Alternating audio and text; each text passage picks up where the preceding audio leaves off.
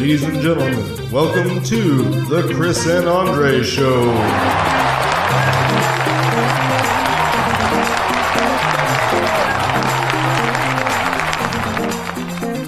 Hello, everybody, and welcome to the Chris and Andre Show. We're glad you joined us. Uh, I'm Andre, And I'm Chris. and we have friend of the show, Fire Guy Joe, back with us again this week. I got upgraded to friend. I'm so honored. I feel so special. nice. Keep it up, and we'll have like your own entrance music. I just want I just want As one all- random guy in the audience to yell, "Hey Joe!" You know, that's it. That's all I ask for. As always, we're glad that you joined us. Uh, it's been uh, the first thing I want to talk about is we fixed our quality issues with Riverside. Um, it's a almost a hack, so I'm not really happy about it, but for the most part, I'm pleased. Um, so hopefully that shows through in the, the episode quality. Um, yeah, If you're curious about that, you can check out our YouTube feed, uh, where Andre posted a video explaining how he fixed it. Uh, fellow podcasters who may be experiencing similar technical difficulties are uh, encouraged to visit. It is a, one of those things. I've had a similar situation. I can't remember what program it was or exactly how it worked, but one of those things where it's like, oh, you open this other program first, and now this other thing works. it's like, okay, sure, That doesn't whatever. make sense. Uh, but yeah, very happy to have the quality back up because that was one of the reasons that we chose Riverside was because of our ability to record nice high quality. I mean, really, like we're some beautiful people on here, right? Like you want to see us in the highest quality. If we could record in 4K, people, like we would. Trust me. Not really. No, that's too much. But well, let's get into it. All right. Uh, so we have a new segment again this week. Uh, I'm just going to keep throwing new stuff at the wall until we find something that sticks. Um, Quick hits was there. We will probably bring it back at some point, but we've had uh, some pretty meaty discussions here lately. So this new section um, is brilliant because it requires us to do no real prep work whatsoever. Uh, I just go on Reddit and I go to the AITA subreddit, short for "Am I the Asshole." Uh, and pick something that I think would be fun for us to discuss. So this week we have Am I the asshole for sternly telling my wife I get to invite whoever I want, whenever I want, to my house? And here's the details. Yeah, I know, right? Like Andre's already like. I know. Yeah. This isn't even. This isn't even really like a debate. I just this guy. I was like, oh my god. My wife is a stay-at-home mom uh, while I work full-time. We have two kids that I help do 50% of their care while she handles cooking and cleaning and the other 50% of childcare as well.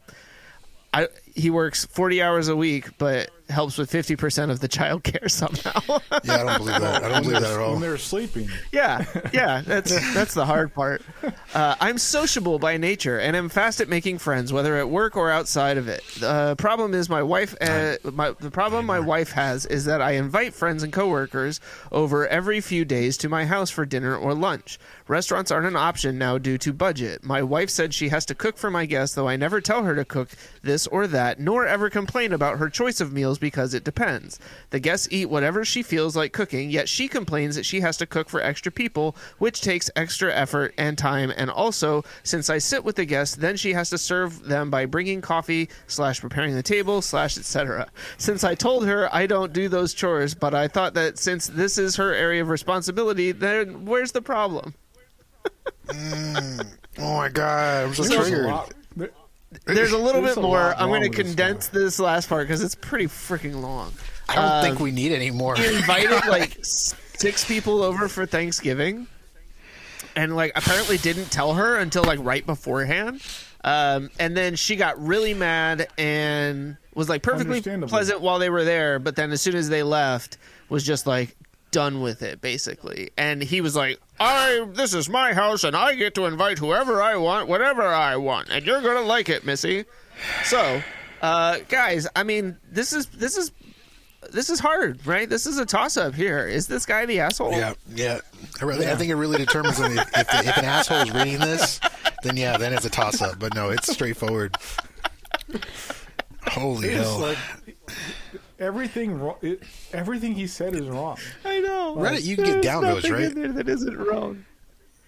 you Yes, can get you absolutely Reddit, can. right? How many they, downvotes does that uh, dude have? They, Well, it's seventy Probably eight percent upvoted, but on the "Am I the asshole?" thread, they say don't downvote uh, assholes. That's not the point, right?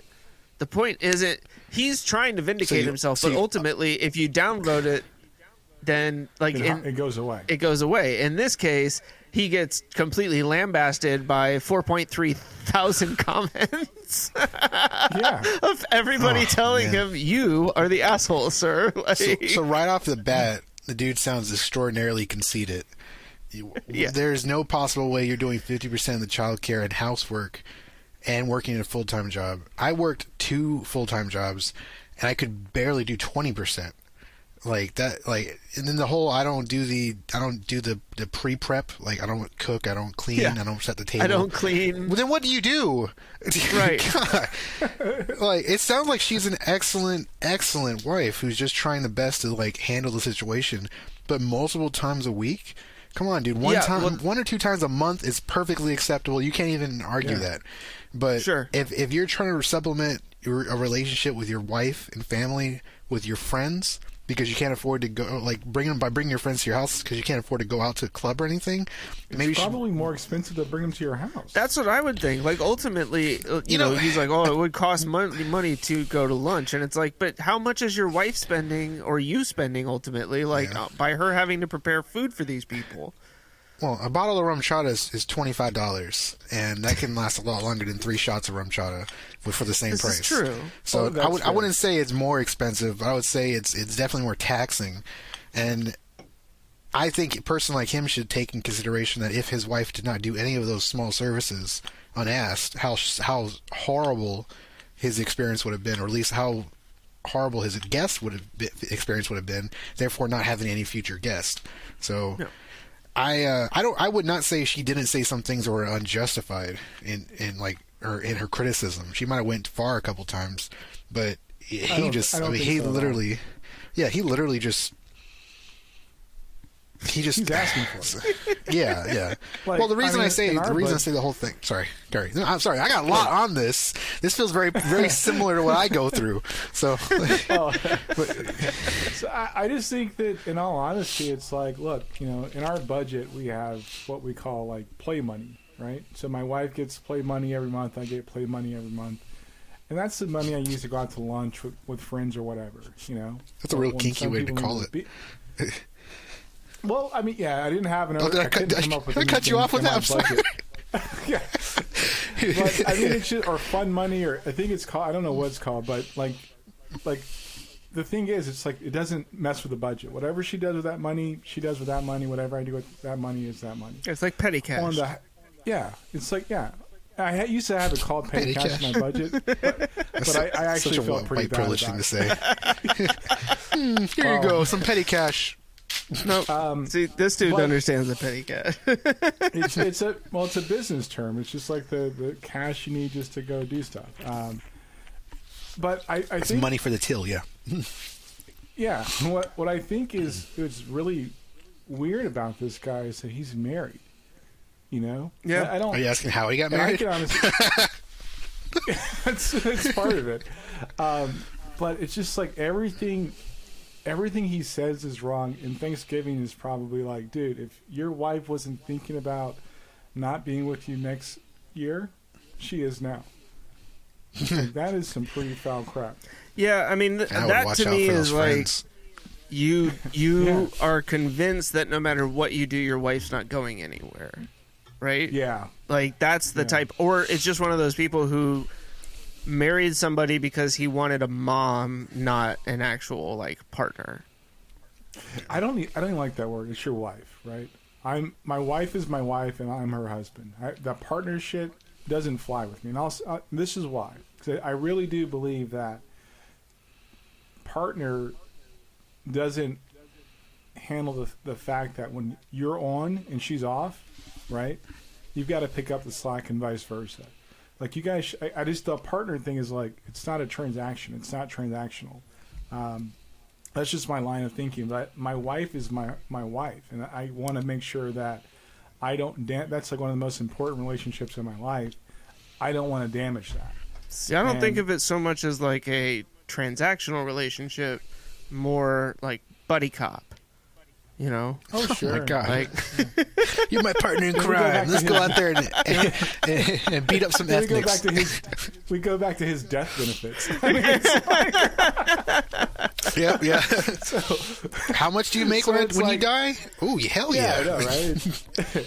so I, I don't know. I just I think that you're right. The way that he's he looks at marriage is not the right way. Something's off there. Yeah. Um, and maybe well, it could also be a product of marrying too young, because sometimes when you marry too young, you you feel like this is uh, like you said earlier, you're not going to go anywhere. It's you're you're so interconnected on your budget, your your your life that why would you ever break up? That kind of thing. I know older Which I feel- people don't do. yeah, see, and that's what I was gonna say is that I, I think like it, it. I understand what you're saying, Joe, and I think it would ultimately it's more of a life experience, you know, Yeah. like a maturity kind of thing than it is. I think just a strict age, you know, like I think you can Yeah. have that perspective um, at a younger age based on what you grew up with or you know what you've gone Or through. lack thereof. I think, Yeah. yeah, or lack thereof, exactly. Yeah. Um, I think, yeah, pr- precisely. So, all right, well, All right, so we, that was we fun. determined this guy is the asshole. yeah, yeah. I'm about to say to answer certified asshole. Next week Yeah, I'll try to find think- one that's uh that's a little more think we uh, ask- debatable. How's that? I think we should ask. We, well, we know he's the asshole, but we should ask if is he redeemable? No, I Oh. don't think he is. Um, He's he's he's decided down that road, dude. I mean, like you Well- can you can you can grow. Like I think ultimately that's not that's not a position that I think is incapable of like that somebody is completely incapable or intractable to get out of. But it's I mean it's not going to be easy. It sounds like he's pretty Yeah. well it, like he feels like he's in the right if he's on Reddit.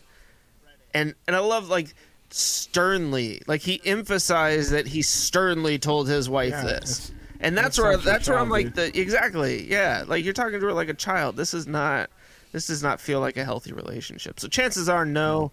Um, within the next like six months, they're probably getting separated or divorced. Like it's it's over from here.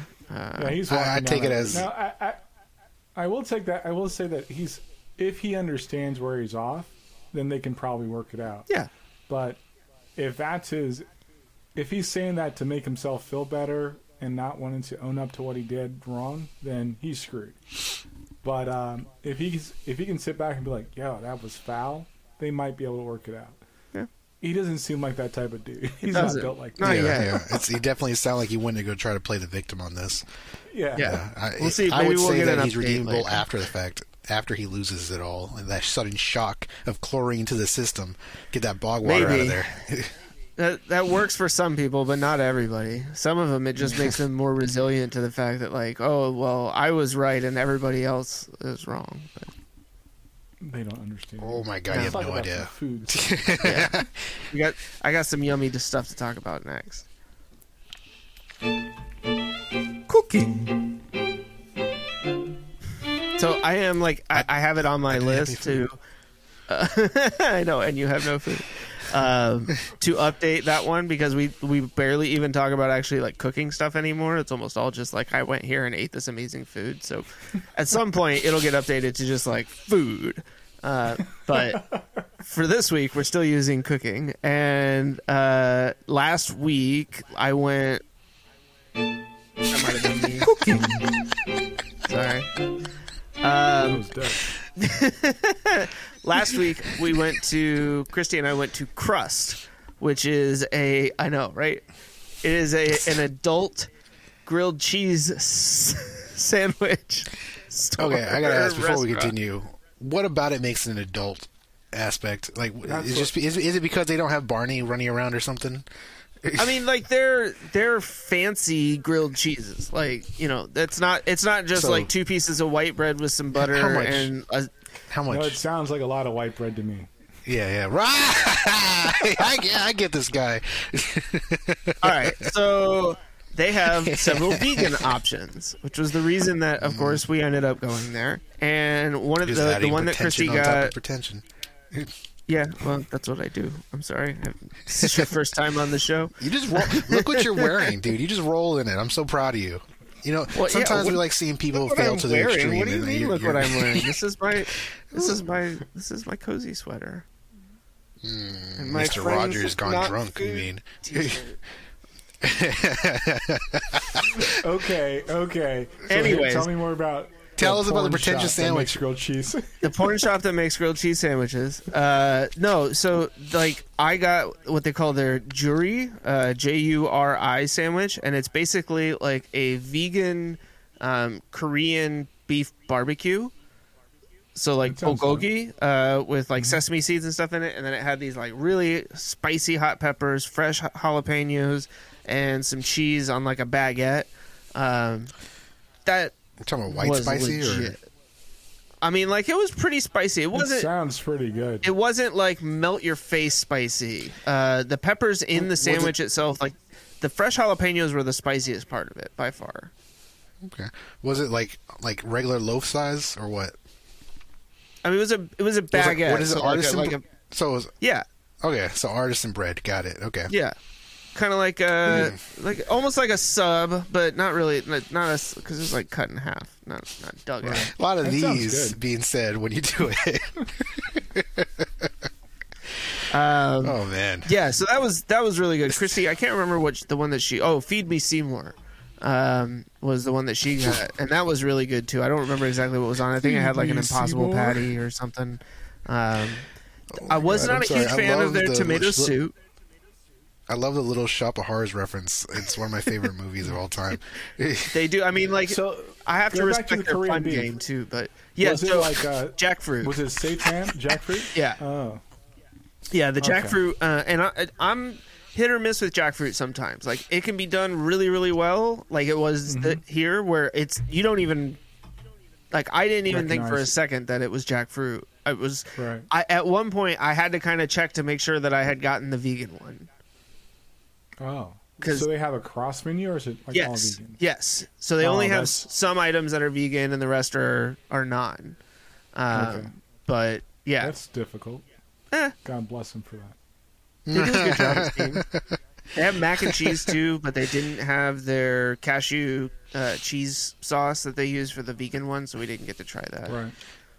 do they have So tater what's tots? this other place you went to? So this other place. Now place, tell me about the, uh, Uh, the yeah. Feed Me Seymour. Oh yeah, feed me Seymour. well, so that's just That just sounds very adult. oh that sandwich uh, or the reference.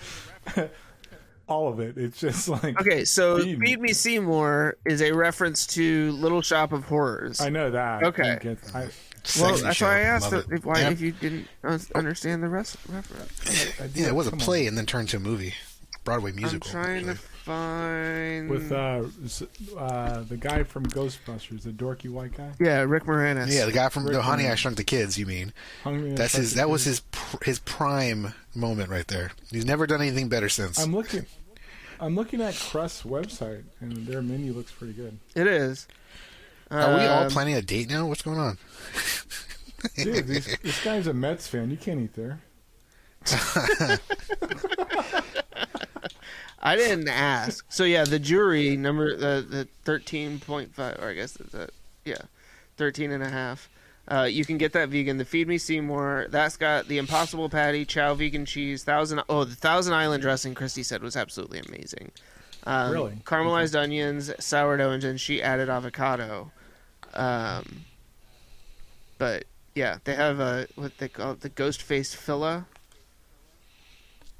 That's got shaved ribeye, Nice. aged mozzarella, That's and a nice reference. Somebody's doing Yeah. their job in the They kitchen with those be names. from New York. Yeah. Yeah, I'm, I mean, I'm guessing. And then they do tots. They got tots and stuff that you can get. Um, their tots were pretty good. I did not care for their tomato soup, unfortunately. That was a little disappointing. Because I love me Why a is that? good. Well, because I love me a good like uh, grilled cheese sandwich and tomato soup. Like, and it was Yeah, cold dip it. that day, so it was like tomato soup butter. Um, but there was just something about the tomato soup that I just wasn't.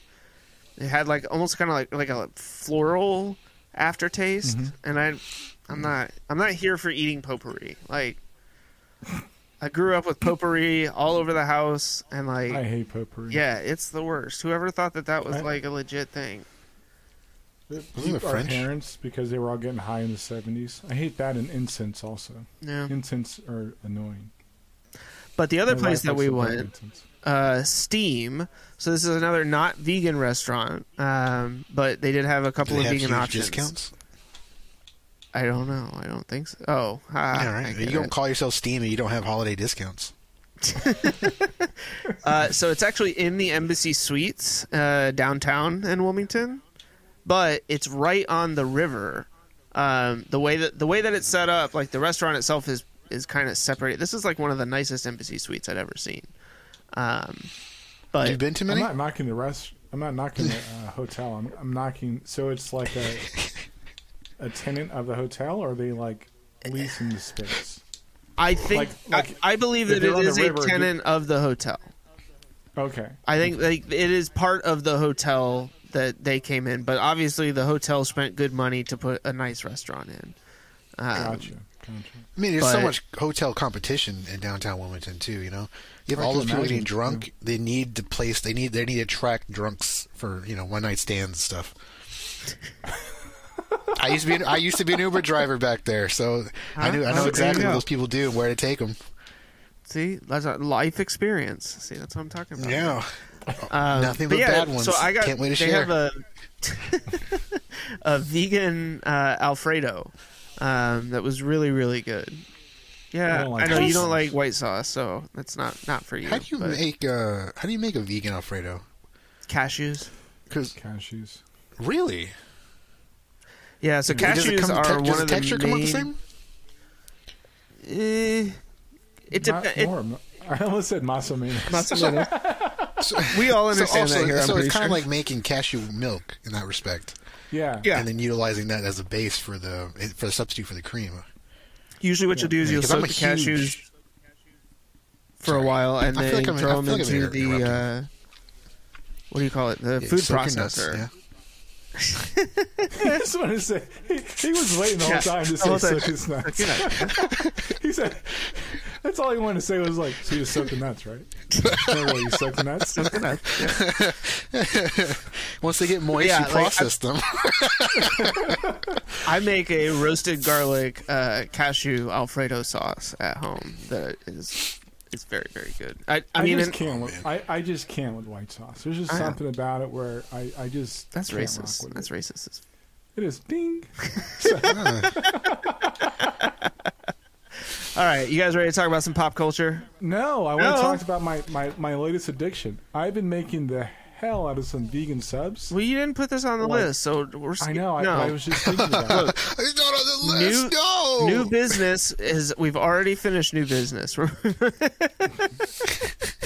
Dork. I'm not, dude. But yeah, I've been making a lot of vegan subs. Yeah. like a like a boss. so like, what are you putting on your own- vegan subs? Um, green peppers, onions, lettuce, uh, vegan um, Swiss cheese, Mhm. and vegan uh, provolone. Okay. And I made my own little uh, like vinaigrette dressing. Mm-hmm. Oh, it's so dope with oregano. It's like crack. It's amazing. Um, I can't get enough of them. They're like amazing. That sounds good. So Can't no no crack. like meat substitute or anything. it's No, all just I've veggies and cheese. I think I've actually kind of graduated from that. Nice. Um, But where are you getting your gonna be- protein? I, yeah, Yeah. I eat enough. I eat enough beans, yo. Uh, but yeah, that's my new. It's like my new crack. It's, it kind of goes with my uh, hash brown addiction. Yeah. So now, Yeah, now hash I browns have in the breakfast. morning and How do you like your hash browns? Do you do you like it like like shred it or do you like to actually form made form mold it? No, I shred them. I, t- I shred Nice. it. Like my wife has to buy like ten pounds of potatoes a week because I make culture. hash browns like a like a champ, uh, Ah, and because she's Peruvian. So, I I love hash browns. Just eat and some I have whole. vegan Yeah. chili. Raw. Yeah, it's like it's amazing. anyway, that's my that's all I got Which on you the can. foods. You can do that. They prove it. Let's proved talk about some pop cultures.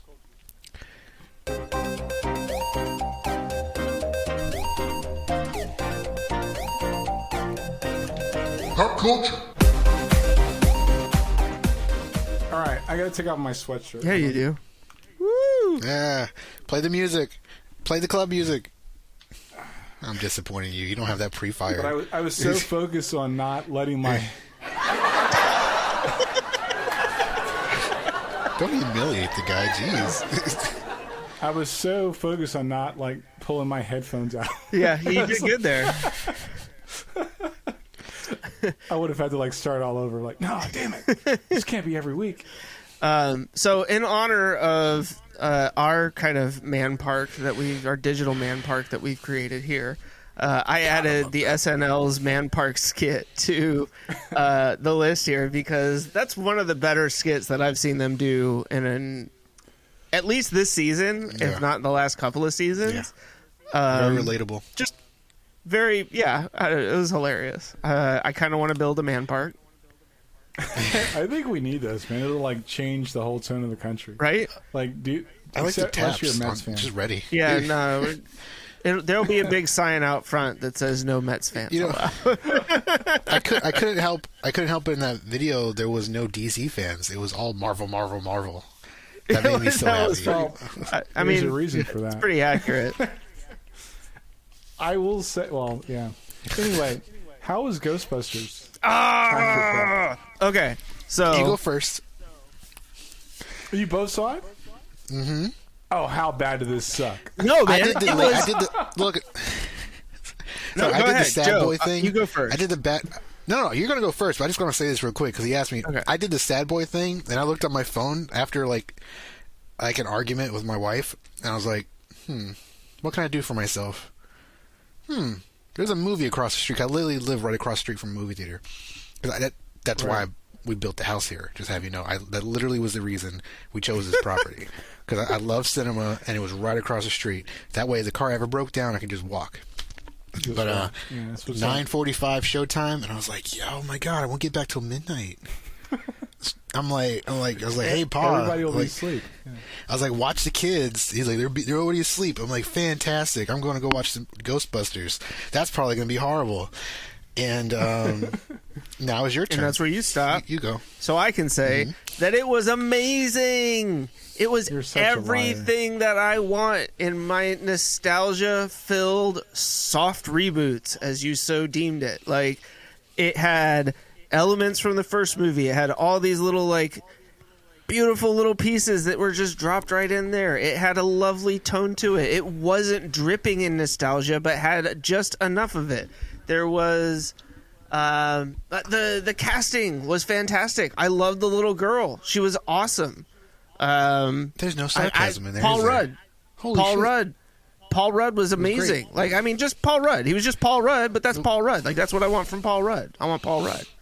Give me Paul Rudd. Look at Andre's face. He hasn't even so seen it. So he, like he doesn't even get to comment on it. So I'll wait. So No rush. I will I will let it be known that this movie theater across the street from me, their ticket mm-hmm. price is only five bucks. So there was not much of an investment in that. I was there was no I'm going to lose money on this if it goes bad. yeah. Um, having that said, it was well worth the five bucks. I would not pay IMAX for this.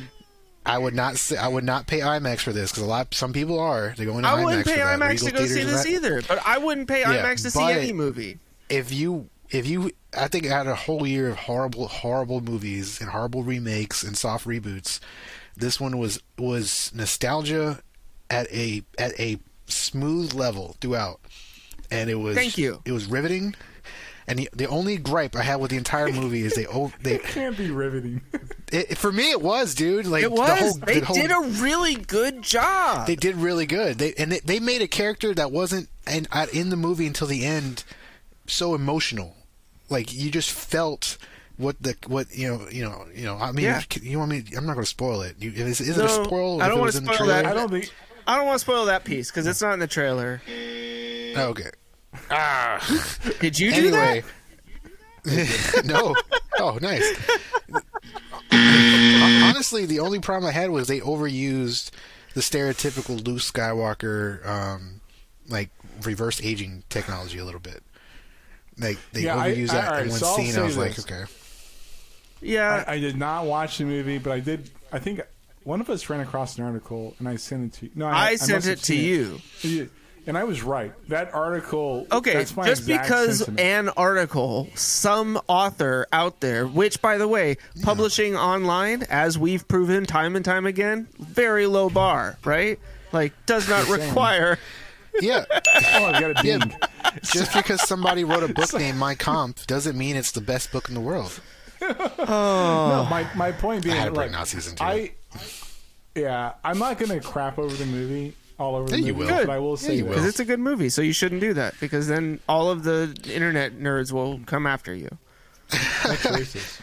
But but um, so if you compare this movie to the last the last try, time they try to make a remake, it, night and day difference. The last one was just straight garbage. Look, I mean, and Like, look, I- I, I sat here on the last podcast episode and said that I enjoyed the defended it. You defended 2016 remake of Ghostbusters. Yeah. I will watch And that some movie. boy- I like it. I think and- it's fun.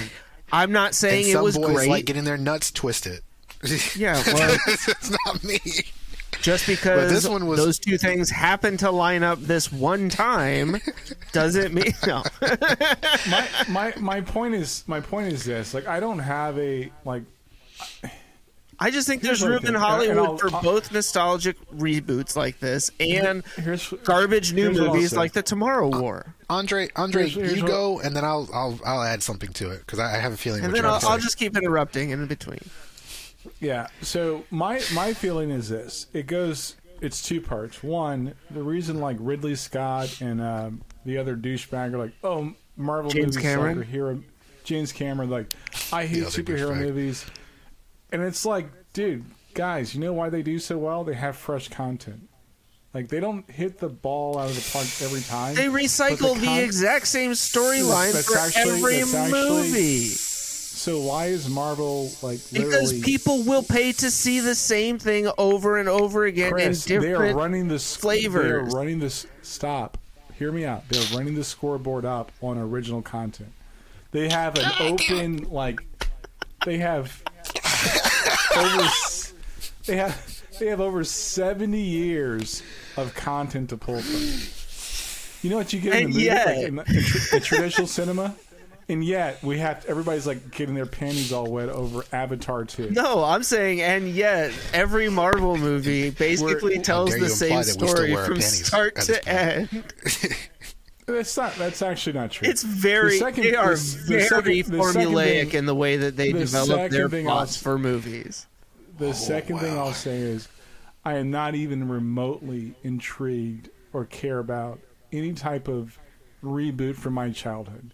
Right. If they re if they redid Goonies, I'd be like, what for? Okay, They time out. did. Time out. This is a perfect segue into what I wanted to I say. never saw it. One, shame on you guys for bringing comic book stuff in here and not making that its own segment. You, that is my bread and butter. I have so much to say about that.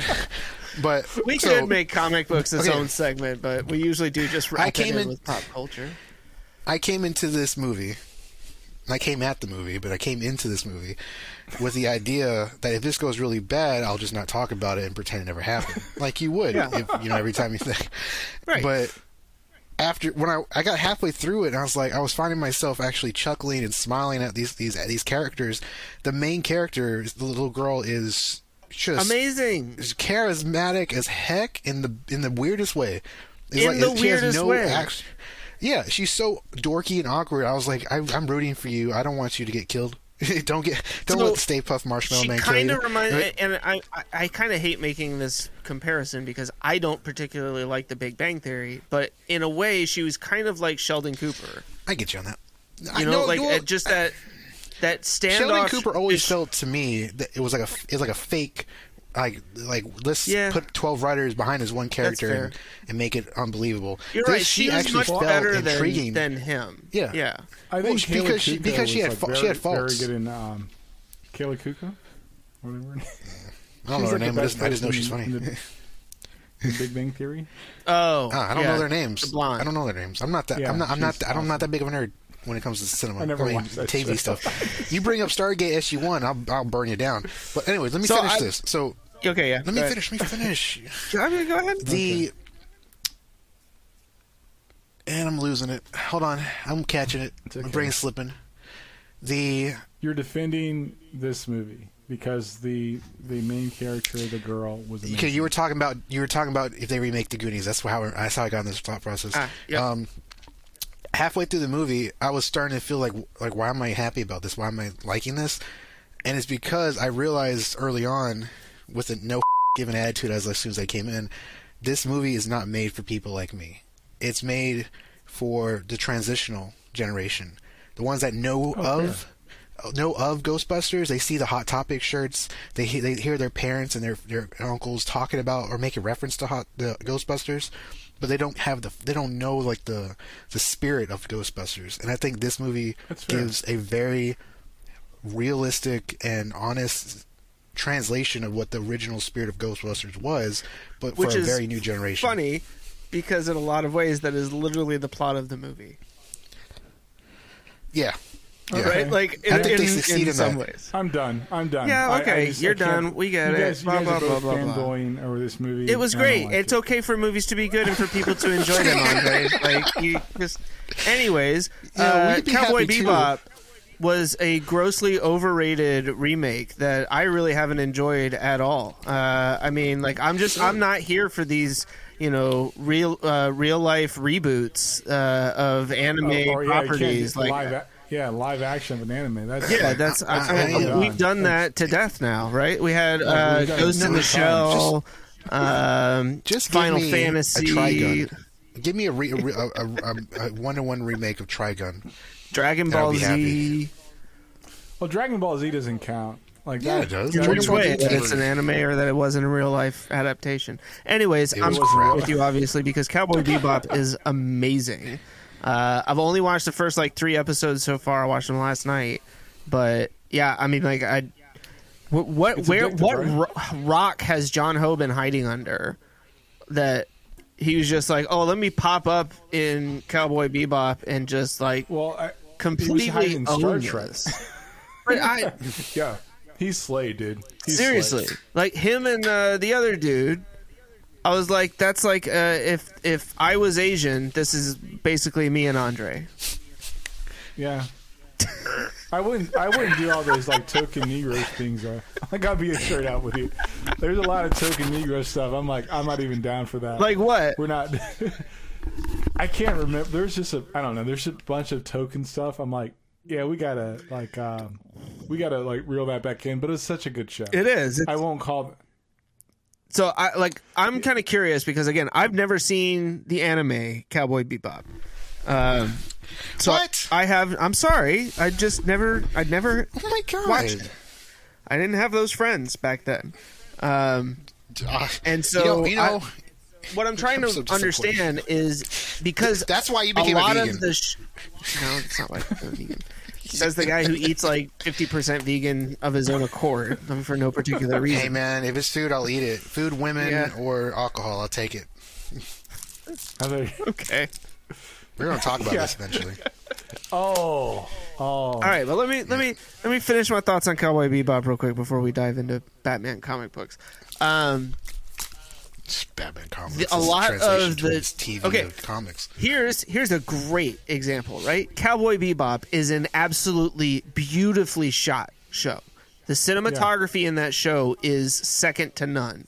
Eternals wishes that they had the cinematography quality of shots that Cowboy Bebop has, in my personal opinion.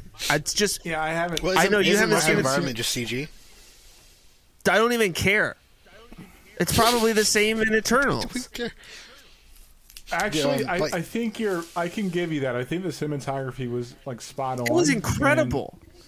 yeah, the set the set design was amazing because you couldn't you really couldn't tell where the CG started and the set ended. Well, and so that was the other thing amazing. I'm trying to figure out is how much of the scene setup and the specific like shots were taken, you know, basically verbatim from the cartoon. I think a lot of it because it That was, my master- that I- was my interpretation of it. Like it felt Yeah. like I was watching an anime. The way that certain things were filmed, the certain angles, like the overhead shots with the fan spinning and stuff like that. Right. Those are all things that, to me, I would expect to see in an animated format. and I just I thought the way that they presented it, like it was super vibrant without being. It wasn't quite like Thor Ragnarok. Or Sin City. Yeah, Like, that was- exactly. that was it found where like a you're just really good kind of balance. Yeah, Um, I, I enjoy it. but yeah, it's I enjoy it's it. been great. I'm really looking forward to finishing it. When you watch Arcane, it's gonna blow your mind. All That right. is like, I got so That much is to do a- tonight. ooh, I know, right? Arcane. If you haven't watched it, Have you, should, not like, watched any of the Cowboy Bebop yet, Joe? No, I've been in court. Oh, okay. Yeah, I'm, there's, there's no joke to that. about- That, that was that's the truth. it. Yeah. Do I, do I need to put like the Disclaimer. just so people don't feel horribly uncomfortable, like including me Nah, and this is what I'm here for. I'm here to just screw up the paradigm every time. The next thing you had on there, Chris, is something about are we all Are we all D and D nerds? So, like, okay, question Joe, about you that is our, okay. you I, I was posted curious about that. On Facebook that was basically it was like yeah, it was some like you know joke or some meme about like uh when when you want to seduce the you know like the barmaid or something like that and, and you don't roll a natural well, no, but your dungeon master is like, go ahead, like you know, Oh, like yeah, en- encouraging me. you to do Yeah, it, basically. yeah, Uh, no. and The, so the I- joke was um, I. The joke was the barbarian wants to uh, seduce the the um the the handmaiden, the barmaiden, Oh, yeah. and he and the DM was like, "Go ahead." And he's like, "What do you mean, go ahead?" And he was like, "Seduce me," and he's like, in real life. Which I've been in situations like that. I've been in accidental. I don't know if you. A lot of people don't. I guess a lot of people don't know because I, when I talk about, it, people are like, "What the hell is that?"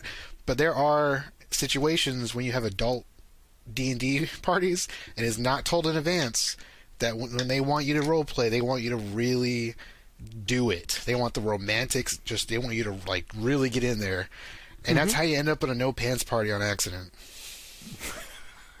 that's not a joke. I'll be that's honest. Just, That's that's not a joke. That's truth. That's life experience. There, the guy's weighing right next to me, like this close, and he's like, "Hey man, you want a beer?" "Mm, You know, I'm gonna I'm gonna go home. I'm gonna go home. I haven't played D and D in well, like a, well over twenty years, like a long time. But I I used to I actively this- DM.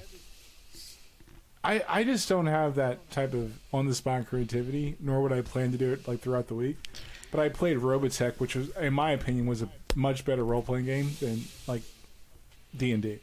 D and D is kind of it's dope. So I is Robotech that, um, basically the same thing but with robots? Yeah, but it's so much. Yeah, better. but it's, so much better. just because it's robots and not Dungeons and Dragons. Gotcha. Well, I don't I don't hate on it. I just No, I, just know you're not hating on it, but you obviously. I just, you, I've never technophile. like I ne- well yeah sure maybe you're a I never. I never I never really got into like uh, like as an adult. Well, most of my friends like in that circle, they kind of grew up, right? Yeah. And it was never something like I would find as adults that I nobody had, I knew that was an adult. But isn't that part of the games. problem? Like we grow up and we leave all of these amazingly fun things behind. I never played D and D as a kid, but I got into it uh, like five Yeah. years ago. I never left the fun things. I'm just saying. I mean, look at my room. I I never. Yeah, you got Yeah, I mean, like sh- things. I have my Nintendo Power collection here. I have But all the of my question- old the question is- wrestling magazines. Like, I think the question is better framed as do we miss having fun? Right? Sure. Like, those, those, like even video games, it gives you a, a way to like have fun. That's true. And we just kind of we miss those experiences the older we get. and I think, But, I um, mean, like Joe, when you and I were playing Left for Dead or Back for Blood, uh, you know, the other week, Yeah, like, yeah, there you go. No, you're right the first time because that's all it is. yeah. Uh, but in a lot of ways, it's very similar to like an automated D and D campaign. You know, like I mean, you you know, you got I can, I can you see your fight. I can see your comparison there. You know, Right? 'Cause I mean, the, it's- um, you ha- yeah, it's it's the- less the random chance of it all. Yeah, and it's less based on obviously like your imagination and kind of like it obviously it has the visual So- cues and everything like that. But right. um, anyways, yeah, I just I'll do a little education. I was curious because here I know when, when it I, comes to D and D. I had learned randomly about Andre's past uh, interest and time spent in role playing games. Uh, and then when I saw Outside Joe's post, bed, I'm yeah. like, man, would that not be hilarious if we're all a bunch of RPG nerds. Low key nerd. Yeah. Well, I'm a straight up nerd. I'm not gonna lie. You I'm a are. I mean, we're all straight up nerd. nerds. I think, like for the So most part. with, I don't um, know. But with uh, me Luke- in particular, Cage, a lot of You're on that new Wait, joint. hold on. Oh, What, what you got, Joe? I'm just trying not to. Inter- I I feel like I keep interrupting you guys, but I have so much good things to No, say. it's okay. Go ahead. You're, you're friend of the show, So, Fire Guy Joe. I, I played the Where hell did out you of. come from, Fire uh, Guy Joe? I, right. waiting a long time I played the hell out of Dungeons and Dragons in college, and it was like it got me through that. And then when I became an adult and I started working in the fire department, thing, and you know with the with the pandemic and everything, our jobs got a hell of a lot more stressful. This actual this uh, Facebook page, um, it, it's it's just it uh, some some really nice lady named Hannah on TikTok put together a Facebook group to, for people to find other D and D players locally, and it just turned into the well, let's teach you how to play D&D, let's teach you how to DM. And I was like, you know what? I know the rule book inside and out, but I was never like charismatic enough to jump into that side of it because it's a lot of responsibility. And then I thought about it. I was like, dude, I'm literally driving a fire truck and I'm commanding other personnel to handle structure fires. Get your ass online and roll initiative. and I was like, okay, I'll do it. Yeah. But a big part, a lot like like kind of what you said. People said they don't have time to physically be there or to be on camera and to do the the whole role playing aspect. But a healthy alternative is text based adventures, and that's what I specialized in. It's it was literally like I post the scenario, everyone has their time to post a reply, and then I'll ha- do some number crunching. You roll on your end. Sometimes you can use a, an app to, so you can't cheat the rolls, and I'll just go from there. And I can upload maps and everything. It was very low key. A, um, a, a game that would maybe take two or three sessions. We can spread out into like a month. And that way, mm-hmm. no one felt like, oh my god, I have to get online right now. It's literally like, oh, you got some time, you know, jump on in. And and for the big combat um, phases where we're going to fight the big bad, as they call it, the big boss, um, I would schedule those, being like, okay, one one day out of the week, this is the this is this is where the, all this story, and um, and and and because I would have a mainline story, but based on each character's choices, they can branch off and do optional objectives, and based on what they did, they'll get rewarded certain clues or weapons or trinkets that would give them more insight of what they're going to fight later and that could make it a lot easier for them when they fought that. Because I did the whole if you die, you die, you're out, make a new character. I was very brutal like that. There's al- I said there's always a 40% chance that your guy is going to die instantly. So wait, think about that before you jump. See, I hate that. I spent But, so um, much time on my character that I was just like, "That's the last thing I wanted was for my character to die and for me to have to start over." That's the beauty of D and D. It lets us That's take part of it. risks that we can't do in real life. But uh, no, it's very accessible. You just have to be willing. And no, I've met some DMs that are really just douchey. They're like, you got to be here on time. You got to be three hours early so we can talk about the pregame stuff. And you have to, you know, subscribe to my channel. And I put up videos on YouTube that we're talking about the story. I'm like, we don't need all that guy. I mean, Come on, that's man. great Or- or- if you have the time and energy to do that. But yeah, like Yeah. I, They got paid No. DMs. Ugh. We played on uh, those guys. Roll20.net, you know, like the online platform, um, and we had I think five or six of us that were all recently new parents at the time, and so we had little kids that would go to bed, and then we had like two hours or three hours where it's like, well, what do we do now? And so we'd get online and play. So, so are you like, in a weird way, all of you Dude, folks shagged sex. around the same time to have the same kids? at the Yeah, same time? Basically, yeah. Like the kids go to sleep, I'm having sex. Like, we wait until after D and D for that, and it's a, no, dude. Like, I need to, Or in the Every minute case like I ran into, you can do them both at the same time, and, and you start for it. So you were watching Luke Cage before we started, Joe. What's up with that? Mm-hmm.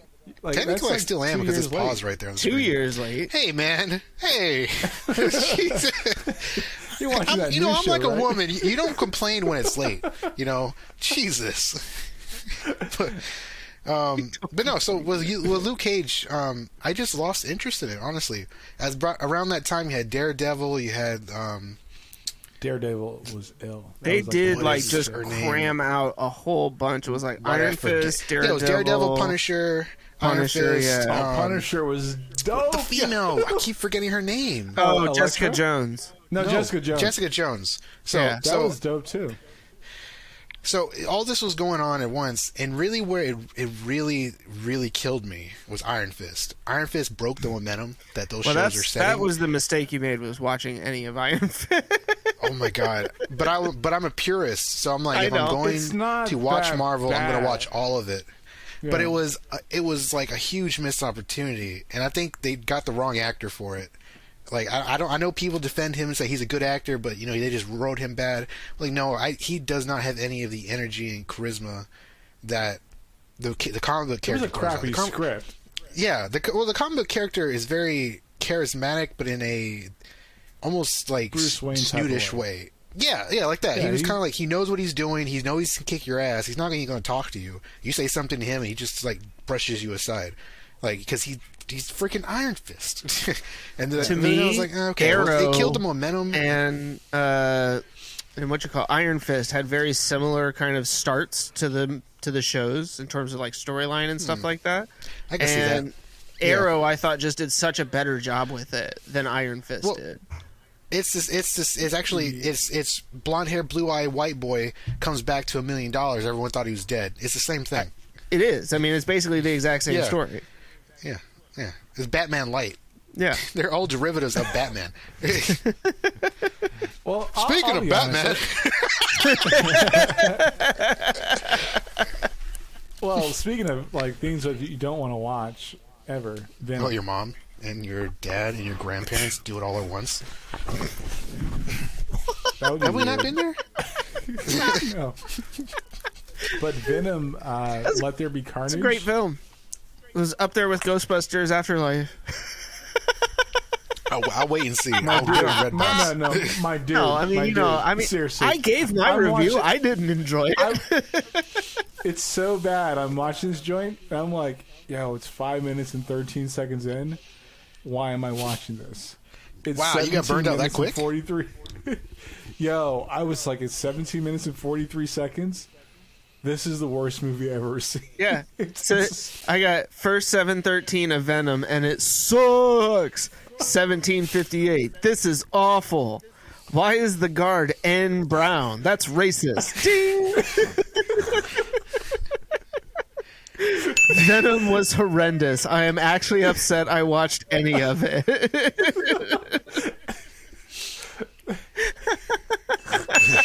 it was the worst movie I've seen in like two years. Have you not seen the So I, I, I know we have some people on YouTube that said that our review of Venom was cringe, and your No, defi- he said our definition- video was cringe. He didn't say our review of it was cringe. He said, "Yo, bro, your video's kind So of what- cringe." What's the defini- What's the definition of cringe then? Because I'm confused. And he watched it and he was like, Uneasy and, and unfocused. "Eh." So I don't know. It's like it's, Oh, oh, okay, so my dude, whoever you are, You're dead to Yo, us. Venom was garbage, yo. That was like the one of the worst movies ever. Uh, Tom Hardy, God bless him, he was a producer and he got like several credits in, in the in like the credits. He took way too much credit for that movie. Yo, I would be like, nah. Tom I'm Hardy put money in that? off. Yo, yo, why? it's It not was Deadpool. so bad. They tried to like make they were- it Deadpool. They tried to mirror Deadpool throughout the entire movie. It was so. It awful. was really bad. I saw a little bit of that when it leaked. It leaked on YouTube, and when I saw that scene of like just Venom talking to Eddie and trying to make these sh- shitty, out of character jokes, I was like, I'll wait for that to get on Redbox. I'll, I'm no, no, thank you. It, I don't know what you're doing really, right now, really but it's not Venom. and then the fact, was- a big part was they didn't go rated R, so I'm like, I really don't want to watch this. You're bringing the most violent Woody character from comic book history in, and you're like, Yeah. nah, we'll keep PG-13. and you're gonna clown him. You clown him. The whole the whole movie was like a clown session. Yeah. And then you have Woody Harrelson playing um, Carnage, and Shriek was awful. She Like, was Shriek never really had a bad. it was just Oh wait, Shriek was in there. No. yeah, it was Oh, that's right. The lady in the, the car Yep. screaming. yeah, it was Yeah. dumb. It was dumb, dumb, dumb, dumb, dumb. And they tried to make it like, oh my gosh, this big reveal, like late, right, with the the guard and the the detective, and it's like, oh yeah, no, like we all kind of. It, it not only did I figure that out, but at the same time, like nobody cares. That doesn't. mean anything. The anything. movie was garbage. Yeah, it was bad. It was really bad. But to summarize the whole Luke Cage thing, um, Iron Fist killed my momentum. Season one of Iron Fist was I was season uh, season one of Luke Cage was excellent. It had good st- standard Yeah. story pacing. The heroes triumphed. He you know he got to a really good peak. Now he's the new hero of Harlem. He's got you know he's got his street cred. Second season should have been he's got his street cred. Now what can he do with it to save and make changes on Harlem? But instead it's just he's just doing nothing and bitching about it the whole time. Like the fight scenes with him and Bushmaster are just garbage. There's only one fight scene I thought was interesting enough, and it was the, on the bridge, and it was in, still in like Central Park. yeah. And what, I- The what, I- what I'm thinking, Park was dope. oh, that's is that the last one? Is there I one more fight so. after? I- then well, I'll hold my judgment on that then. But so far, it's I stopped watching it because one, the mom- Iron Fist broke my back, and it was it was just my momentum was dead. And then going into this, having had that, having it edged me so well through season one, I was waiting for that nice peak and climax, and then we're gonna level off. It just dropped to boring town, and then it just became like like um, Tyler Perry's Luke Cage. Madea Vitz Central Park. Yeah. And Having that let's it- said, the, the scene where the, the mom and daughter talk about their family history, that actually made me very emotional. That was the best crying scene I've ever seen anyone put. Just snot out of her nose and everything. A plus. S- But but you know, it's not the best. You know, it's not the best. The Suicide Squad. Oh, so for a little bit of context, because Andre and I have discussed this one previously, uh, the first time that Joe and I hung out face to face, we went to lunch and like we sat down, and I don't think I think it was within like the first three minutes. He's like, "All right, so before we get too far into this, I have to ask, I needed I needed What- to check the temperature. what is your take on the Suicide Squad?" And I'm like, "What of all the things that he's gonna ask me, like not what I was expecting." And so I, I gave real him serious too. yeah, I gave him my take. Uh, and so Joe, like I just was, I thought it would be fun for you to give your your feedback Yeah, let's on. open up let's open up old wounds. Yeah, let's do it. let's do it. So the Suicide Okay, so- Squad, uh, the soft reboot, if you will, or soft sequel. Uh, Suicide Squad, because that's how you rename movies. Fast and the Furious has just ruined sequel titling for the rest of eternity. Like I think we're we are all in agreement there. But um, yeah, Suicide Squad, not a great movie in most people's minds. Joe, did you have any thoughts on it? So as for the original Suicide Squad, I think it was aimless. It had no character, and it was just one big commercial for for like one accidental commercial. I mean, they reshot the entire movie because of a trailer that was so damn popular. Like, oh damn, we got to put some color in this now. And it was the only character worth a damn in that was Harley Quinn. I know people have their you know Will Smith like, oh my god, he did great. Stop it. If you watch Will Smith and anything else, you would know he didn't bring anything he doesn't normally bring to anything else. So there was nothing extravagant about his performance. What really impressed me was Harley, the actor who you know did Harley Quinn. I can't remember the name for nothing. Margot Robbie. She she embodied yes, Robbie? she embodied that character so well. I felt like I was watching the comic book character on screen. The only one that kind of did that was um, dude who pl- who did uh, uh, Captain Boomerang.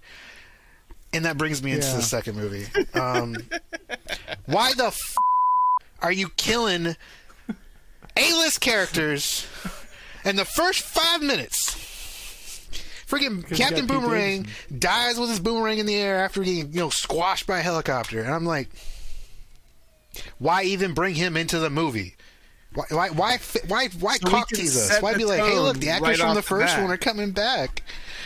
Ugh. It's James Gunn, man. Like everybody, like I, I, I don't, I don't think James Gunn is that like impressive as a director. Like I, I don't, I didn't like Guardian of the, of the Galaxy. I didn't, I'm not, I didn't like the second one. I am not a James Gunn fan. I think he does his own crap in movies. He's kind of like uh, Zack Snyder. Zack Snyder. Where He's, like a more colorful whole- Zack Snyder. Do you Yeah, think it's the give- whole let me let me let me like beat you to your expectations kind of thing? Like let me subvert your expectations? Yes. because that's what it Yeah. felt like a lot of times. And I was like, "Come on, dude! This you're like you're, you're trying so hard to be unobvious that you were stupid obvious." Right. So it was like the I- opening of the movie where you have this beach scene, right? And the Yeah. unobvious thing is that all of these characters that we've just spent all this time introducing are going to get completely blown to smithereens, right? So that's what we're going to do. Yeah. But then in that, you realize, like, partway through, okay, so this is all just a setup for actually introducing the characters we're going to care about. Yeah. Which, But at the same time, we can't a understand why idea. why uh, freaking uh, Harley Quinn Polka was man? Was in this group, right? Like, yeah, right. like now, if they did some pre, if they did some like, if they had like maybe her and the lady, forgot the, the lady from all the Batman movies and stuff. I forget her name. The Catwoman. no, the, the bitchy black one. If they if they had her and Harley butt heads again in the in the, in the beginning, like they did in the last movie. Yeah. And then she put them on Oh, that Amanda team as a kind of Wal- yeah, Yeah. Waller, yeah. And then she put them on that, and she Yep. put them on like the the Sure. B-list team. Then that would have been like, okay, uh, that justifies why Harley Quinn's on the. but it was the basically Squad. expecting you to remember everything that happened in the last movie and to carry that over into the beginning of this one, to, to which put doesn't make sense. Right. If they want you to forget about the last movie, Which why was are you not the bringing so point. much they weren't forward? trying to make you forget about the last one. They basically just wanted. They did on they, no, they did on interviews. They they were like, Yeah, this they- isn't they- a this isn't a reboot, but it's going to change the continuity. yeah, Like they purposely wrote out the whole Joker sequence and all that. right. It was Like, the whole was a fact that Joker it was- died and all that? It was dumb. It was dumb. Like it was just a waste of whatever they spent. It had no that movie. central Yeah. plot. So Like that was the thing that drove thing- me crazy about it was that at, at the end of the movie, like I didn't understand what the story was that they were trying to tell. it wasn't. And, it, and and one of the biggest thing is it's cool that you brought Starro on screen. He's a No, it very underrated character, and he's he, but at the same time he's the one that establishes Justice League. But if you have Starro, the question always comes to your mind: Where's Superman? Because that's a that's a galactic level threat. Why would you introduce him out of all things? But see, I feel like uh, like Marvel runs into the exact same problem with this stuff, where it's like you know the Eternals are just sitting around while Thanos wipes out half of civilization, right? Like Yeah. the Captain Marvel. Captain Marvel is out, you know, traipsing around the galaxies, the universes, because oh, all, all these people are in bad situations, but you can't stop I mean, well- this dude from murdering half of the entire universe, like. No. Which, so here, which here's Captain my- Marvel are we talking about? DC or, Mar- or Oh, Marvel. Okay, um, not my Captain Marvel. Oh God, we're gonna we're gonna.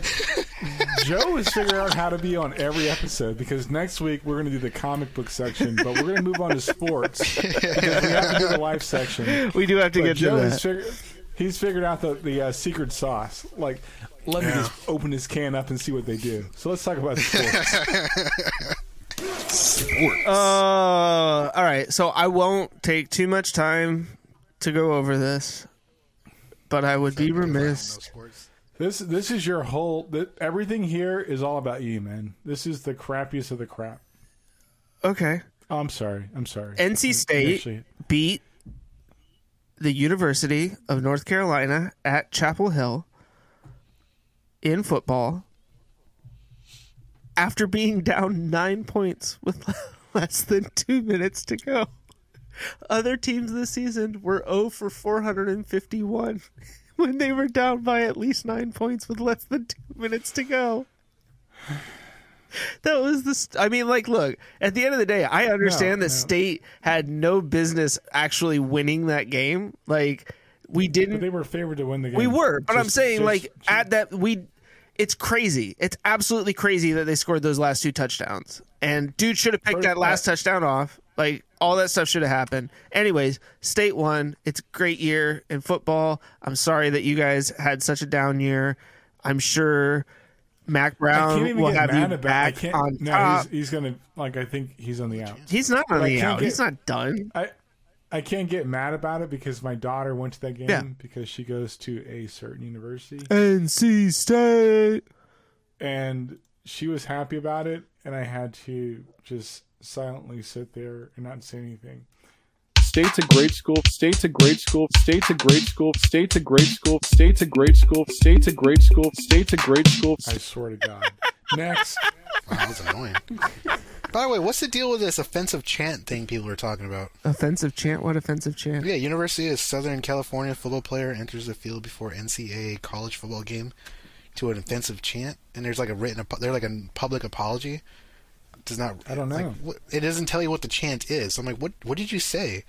Like, what? What did the students say? I, I need to know now. Like, don't just tell me about that CNN and then not put up like what That's- was so that's offensive CNN's about new it. MO. They, they, they're like giving you half. You said the to story racist just- chant. Apparently, I get it had to be. I mean, who? el Why else would a Oh, they college? were talking about Lau- they were talking about Lauren Boebert. Well, it was the University of Southern California. When you said USC, I thought you might have meant Southern uh, South Carolina. That's much. I felt like that no, was right. a lot more likely for them to be chanting some racist. Yeah, thing. no, that. But, but they wouldn't have an apology for that. It'd just say, Yeah, you know, that's, and we said it. this is my culture. Oh, that was a my BYU player. So what was it like? Sister wives, sister wives. That's not Oh, racist. That's racist. That's racist. Do we actually have a counter? Uh, Do we have that installed yet? I would just like to go on record as saying that being Mormon is that's not a race. I mean, That's a religion. that's Ooh, unless you, That's- ooh, okay, if you're talking about historical, if you're talking about historical pre, uh, precedent, they would qualify as one because you know they were hunted down and killed and slaughtered. There was actually bounties for their for Mormon heads. You brought Mormon heads and Bibles, you would get paid for not it. just the Oh, magic so that's underwear. Mor- That's Mormonist. So they're just they're just as like there's arguments to say they suffer as much as the Jews, but I was like, mm, no, No, I'm no, I'm, right. I'm We hate edgy. all of those false edgy, arguments nah. that they like to bring up. Anyways, Yeah, Uh, like white people are true minorities nowadays. hey, No, that that's whitest. yeah, I can't say that. I'm sitting right here, man. Uh, Oh no! Wait, we got two colored friends. Andre, I'm gonna have to take away your media board powers at this rate. I'm glad you, you figured it out. you don't want to know what kind of media board I would have. Okay, so what now? Um, College I don't know. basketball. yeah, I've got all I've got is college basketball. What in I mean, Carolina. where are you with Hubert Davis? The team is four and two. The two games that they lost were to top twenty-five ranked teams. I'm just curious. I'm not. I'm literally not trying to be like. You are. I'm no. I'm really not because I read an article that said the honeymoon phase is already over with Hubert Davis. Coming from like an inside Carolina, you know, blog thing. And so I'm just curious from you, who is I consider to be more of a tried and true Carolina fan. Where what are your feelings was- on the season I- so I- far? I think that it's a it's a slow start. Number one, and I, I do think COVID's had, has played a lot to that. If I'm being honest, I think there's a lot of things that would have happened postseason last year that did not happen, and it's just going to be an adjustment. Okay. He'll he'll be fine. Not worried about it. Okay. Yeah, I think. I mean, I Yeah. think they've looked okay, even in the games that they lost. Yeah, Um, it, it's just one of those things where it's like, all right, can we just figure out a way to deal with COVID and figure out what the next steps are going to be? I don't, I don't think it's a solve, but let's figure it out so we can like adjust. I mean, I would, yeah. I would bet a quarter, our our famous friendly bet, that um, Carolina. what? Carolina goes to the ACC tournament. No, I was gonna. Well, of course they're gonna go to the ACC tournament. I think everybody goes to that. But uh, I was gonna say that Carolina has a finishes with a better record than NC State. Oh yeah, well that's not been a problem in like 17 No, years. but I'm just saying. I mean, like they're both four and two. I think right now, or State might be five and two, five and one. I can't remember. But we lost Manny Bates, our star center, for the entire season, and we have literally nobody to replace him. So um, we're screwed. I mean, like we we got nothing. we're we're pulling rabbits out of our hats, hoping that something. So my college basketball season is basically already over, much the way that your uh, football season was over before it started. So Jesus Christ! If I I've seen like three articles so far from like uh, Denver sports um, papers, Yeah. or art like journalists, Yeah. they're all calling for uh, Drew Lock to sit the ben- sit the bench. in favor of who? Uh, the the third string guy I can't even remember his name. Like it's like bad. Like Denver is in a bad spot. And they still won. the That's- the Chargers like 28 to 10. And I just had to laugh but- and sit there and go, thank God it wasn't just Philip Rivers when he was in San Diego. That's just an awful franchise that can't get out of its own way no matter what. I, I think the Bridgewater thing is the thing that nobody's talking about. Like that's where I would say, first of all, our starting our starting quarterback is garbage, and um, it, I don't know. I don't have a solve. I just think that Denver, in retrospect, should have started Drew Lock, made Bridgewater the backup, and it'd be a completely different season. That's all. I think. I think in Denver's mind where they were going was and, and I agree with you. I think looking back on it, they should have flip flopped it. But I think they thought we'll start with Bridgewater and then if he falters, we'll bring in Drew Lock. But they I don't think that they felt like they could go from Drew Lock to Bridgewater, which I think was the mistake. Because I think you could have. I think if Drew Lock started the season and didn't play well, you could bring in Teddy Bridgewater to be your starter and then see. I mean, at that point, you've already decided that Drew Lock's not coming back. Like if you've switched to Bridgewater at this point in this season with that much time that Drew Lock has had, then there's no way that you're at the end of the season. You're like, well, let's give Drew one more shot. I just Well, the thing with Drew Lock is like stats wise, he's better than Bridgewater. Sure, but Like that's performatively, he's like a better quarterback all the way around. Not saying like overall. I'm just saying like in game situations, Drew Lock has got better results. I don't know. That's Yeah. Bridgewater. He's not the hill I want to die on. But anyway, that's all I got. Speaking of And, hills to uh, die on, uh, Cam Newton. Not looking like he's got a real shot at the MVP anymore. Uh,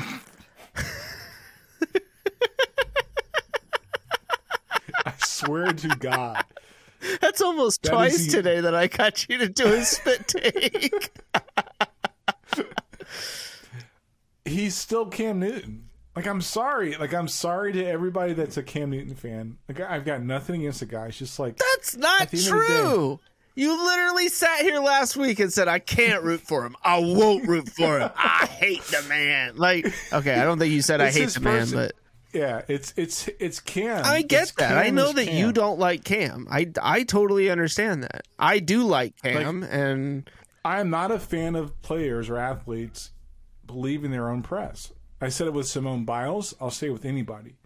You cannot believe your own press. Like, Like for example, Tiger Woods today has this big press. Well, not a press Mm-hmm. yeah, conference, but the interview or whatever. he's not playing full. Yeah, he's not playing full time. He's basically not playing golf. He's not playing professional Uh, golf anymore.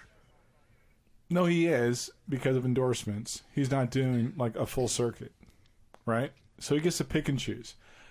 I think he's wise enough to know at 45, I cannot believe my own press. Now it could happen at 52. Yeah. He gets back in shape, right? He could. I mean, the way his himself body's back- been falling apart, I highly doubt it. But okay. but it could happen. I mean, look at uh, Jack Nicholson, right? He played until he Yeah, but Jack Nicholson didn't he have did- multiple car accidents that. But Jack Nicholson played until he was like what 63, prof- like uh, on the full PGA tour. It's Jack Nicklaus, by the way. Nicklaus, whatever.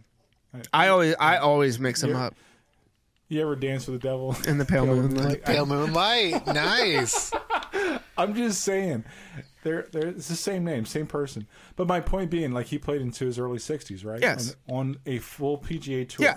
So there is a possibility if Tiger stops, like getting drunk and doing lines of coke and whatever else he's doing, that's Crashing not his good for him car. or his family. Yeah, we don't know why he crashed his car. I would say it was a coke. Like, yeah, it's a possibility he can come back and be like, I can do a whole How tour. dare you criticize his recreational habits? Do you think he wants to do that at this point? What He Coke? have Yes. to because he's got like he's got sweet deals. No, I but that's mean, what I'm. I mean, but like you know, like there's those guys who they don't know what else to do, basically, right? Like, Actually, I think Tiger Woods is, is cemented as the goat of modern golf. okay, It's no different than Serena and Venus Williams. No matter who wins, like uh, French Open or, or English Open, they are considered probably the greatest. The only person that could ever knock them off is a um, what's what's Shorty's name? Osaka. Naomi. Naomi Naomi Osaka. Yeah.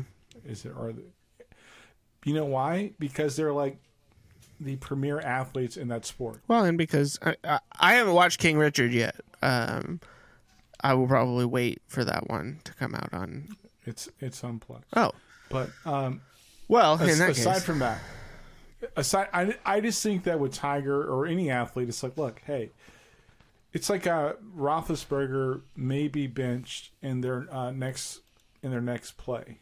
I don't know if that's going to happen. Probably not, but, but- it's a possibility. anyways, but the I- point of this whole conversation was to ask the question: between Cam Newton and Russell Wilson, who would you rather have I'm as your Russell. quarterback? I'd re- I, I'm taking Russell. I have confidence in Russell. I have no confidence in uh, Cam Newton. Yeah, I mean, I guess that's probably at this point you've seen less bad stuff from Russell than you have from Cam. So I don't like how you just like kind of reel that back around on me. Like I was trying to, I was really trying to get away from the answer to the question, and you really, I that was a pretty good Jedi mind trick. Thank you. I'm, I'm no, I appreciate Yeah. that. I, You've been you've been paying attention every once in a while, I do that. I'm Pay not impressed. attention. Shut up, Joe. Let's talk about life. Life.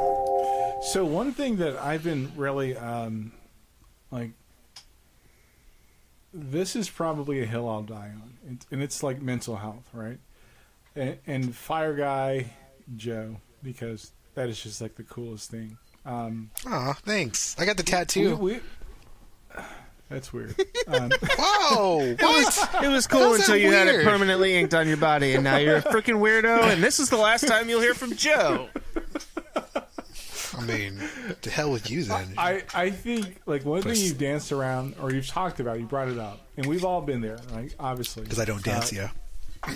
Like uh, familial issues and like uh, like life and depression and and divorce, right? Yeah. So one thing I've been marinating on, and I, I wanted to talk about it last week, but we we talked for three hours, never touched on it. But I want to talk about it now, or my my viewpoint on it.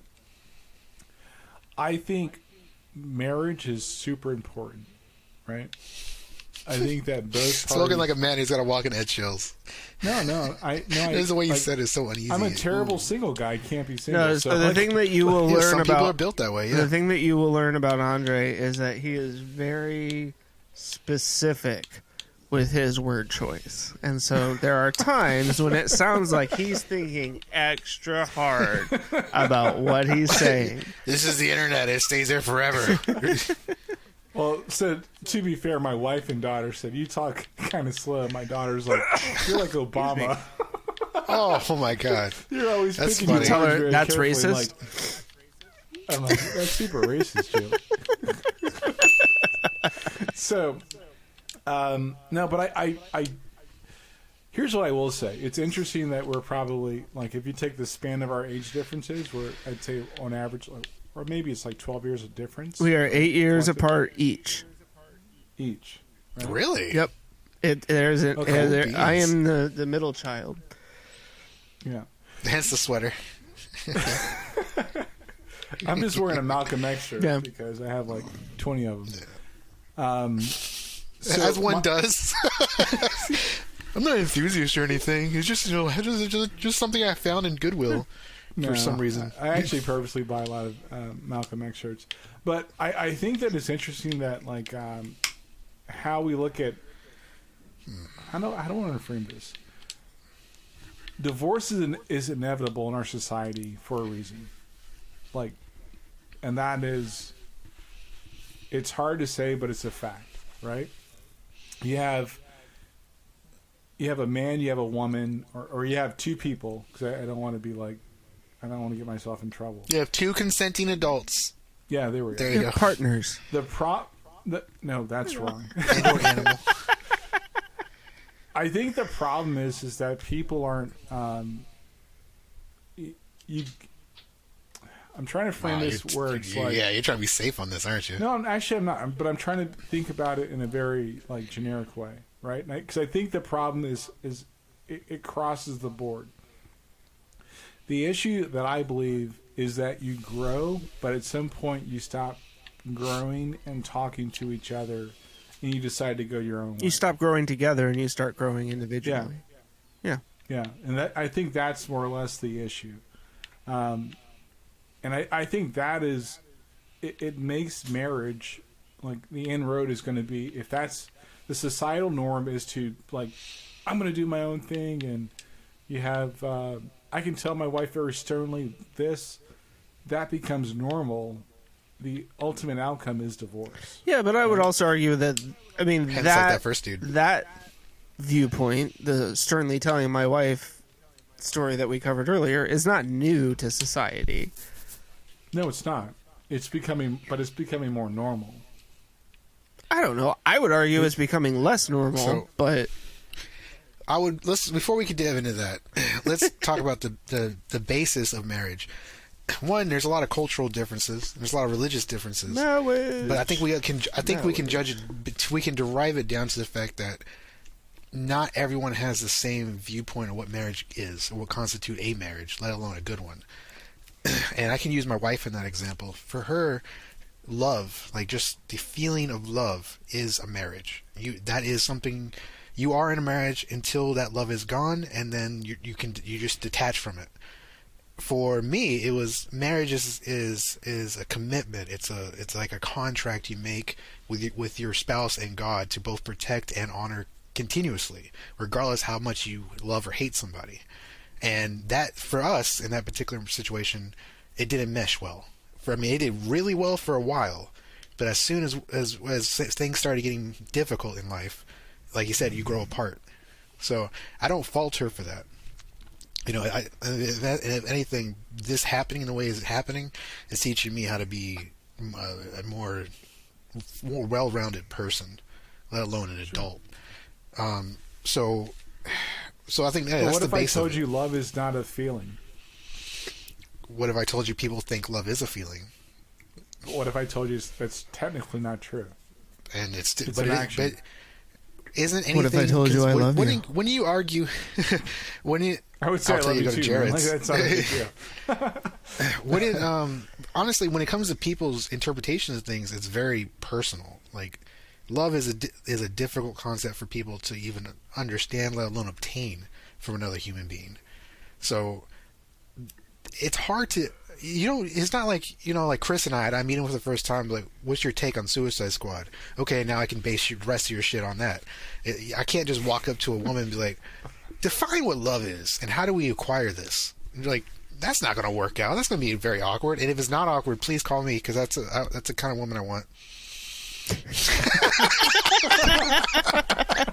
five five five fire guy Joe. Five five five fire guy fun- Joe. But fundamentally, do like, smoke signals, I'll thing come up. I- here's the thing that I realized, like because uh, like no no relationship is perfect, right? It's Oh, just definitely not, not. It's not in the cards. The reality is, like my wife, uh, we're on two different spectrums of culture. We're on two different spectrum spectrums of like how we accept things emotionally. oh don't get me What- started what if you're can- different heights Oh, she's mad short. She's like barely four. i was saying like there's some positions you just can't do safely no, you can't. You just a Step Stool? stool. get the rubby rubber grips my- on it So my my point is this: like it's if you look at love as an as an emotion, you're halfway there. The reality is like the true definition of love is by what you do, how you respond to things. And there are times where you have to be, you know, you have to be full of grace to truly love someone. It's no different than it's well, it is different than how you love your kids because your kids are going to do things eventually that you're like, what the hell are you doing, right?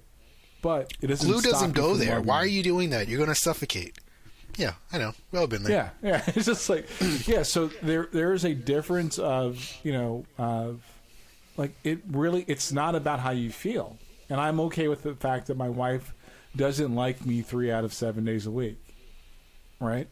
I wow don't just three that's a good that. ratio man Yeah, I I mean, I, I mean, we're older. We're just kind of like, yeah, it's okay. It's Tuesday. so, but it's, but that's the. It, it's more of the looking at it not as a feeling, but as the actions you do, right? So, case in point, uh, a few months back, um, we got into this fight on a Friday or something. It had to be Thursday because I went to work Friday, didn't talk, And Saturday morning, I did what I was normally doing. I, I got up that morning, I made her coffee, and I made her breakfast. And I brought it to her in bed.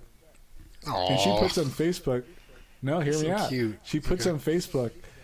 Is this love or is he setting me up? I mean, I know. I get that. Can I it get be that. both? I get that. But but my point is, in, like for me, like I never saw that that post on Facebook because I'm not on Facebook. But my brother told me about it, and his wife was like, "That's the type of love I want." Right, where you can disagree, but it doesn't change who you are. You're you're okay to be mad. You're okay to be upset. I'm. It's okay to not like my wife, and it's okay for her to not like me for a couple days a week. But after that is that my ride or die partner and those that's how you have to look that's how i look at it that's what makes it healthy and it, it helps me to get through the tough times in marriage marriage is hard i've told chris this a lot of times like look dude like you can't prescribe these things like your wife it's like it's not the way it works because i'm sure you're doing shit she doesn't like either so and, and that's that's how i look at it See, so I like the how you say you can't prescribe those kind of things because on a real personal level, like that's that was the the Achilles heel to my relationship. It was always, what can you do for me? Why aren't you doing enough for this? You, this is what you have to do. And it, it, I was eventually drowned out as a, as just a personality. I was I wasn't so much a partner or a love interest, more so just the guy who paid for everything, the guy who worked for everything. You know, it was like it was like woe is me, the housewife, having been having to be stuck here with the kids, and you had did this to me. The least you could do is work your ass off to make it up for the fact you did this to me. You know that kind of thing. And you know, there's there's, there's a merit to to that kind of thinking in small dosage, but to make that your reality is toxic. It, it, it you lose you lose track of where you guys started, and all you're all you're at is where you're going, and and you're just stuck in that vicious cycle. And, Shit, uh, that's that's my first that's my first marriage, right? You, you like we literally decided that our, the things that we decided were important to us, right? And my kids, like I have two sons that have to live through that, and that is the that I I believe that's the part where it's like, look, if I'm being super honest, and you know I I will say this to anybody, fix your crap now in this relationship because if you're not careful, it's going to be your next relationship because you already have a type. yeah. For guys, the person that we marry, that is the, by definition our type. And the unfortunate part is if you take, forget the physical attributes, everything about that person is the, is the last person you're with. So you're better off fixing those or addressing those things, not fixing them, but addressing, facing those things, living with those things, and dealing with those things now, because you're going to deal with it in your next relationship, right, Chris? Yeah. Right. Yeah. And, and so I don't say it in a, um, a dismissive type of way. It's like my wife is literally a lot of the personality of my ex-wife. So my I married my type again. It's hard, it's challenging, and it hurts. Like this is one thing women don't know about guys. When we if we get to a point where we're saying even the the asshole that we talked about before, if we get to a point where we say I want to marry you, we've already committed. We're completely vulnerable. And the worst person to ever like not having your side is somebody that knows everything about you. And when we lose that, we don't course correct. We we spiral out of control.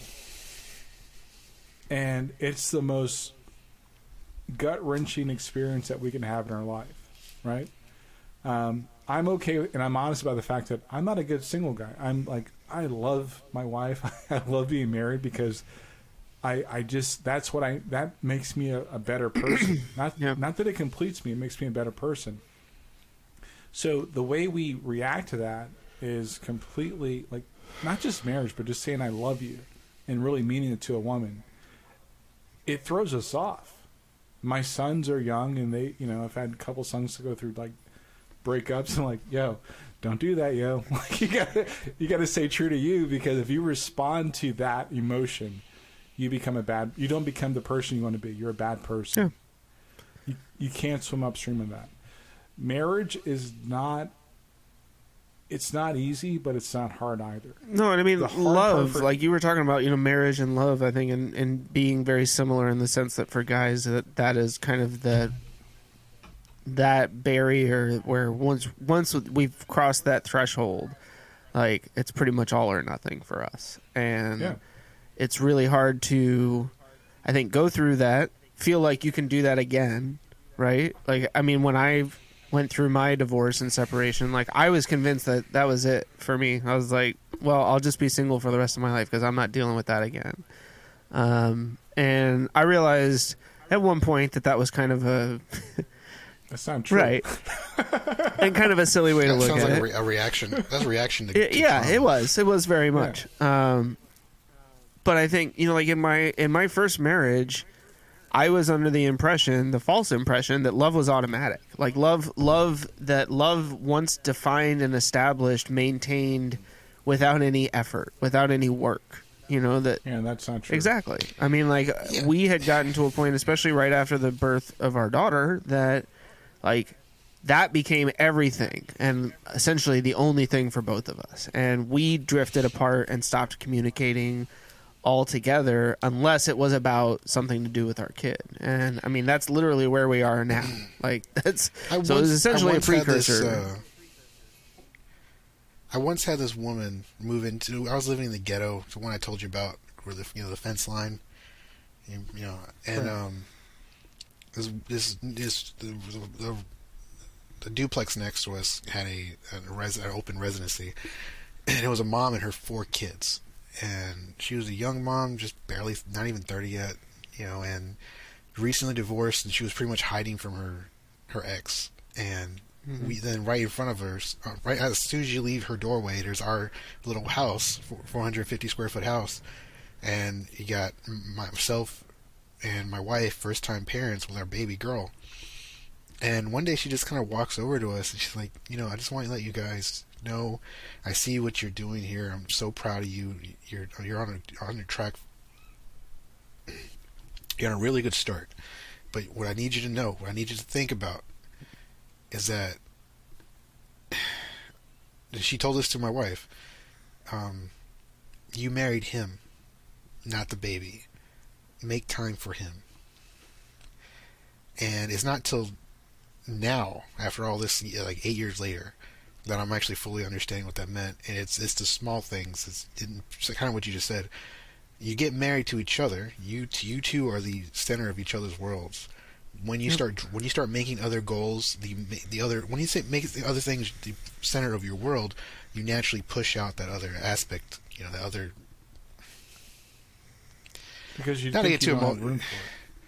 Well, you just know, lose track you- of dude, it. It's you okay lose to track be, of it. dude. I'll, Joe, I'll be. A, it's okay to be emotional, right? Yeah. So my one of my sons asked me uh, as my daughter was going to college. He said, "Hey, hey, pop, um, what is it going to be like for you know my sister to leave the house?" I said, "Babe, understand this. I've never focused my life around my children because one day you're going to leave, right?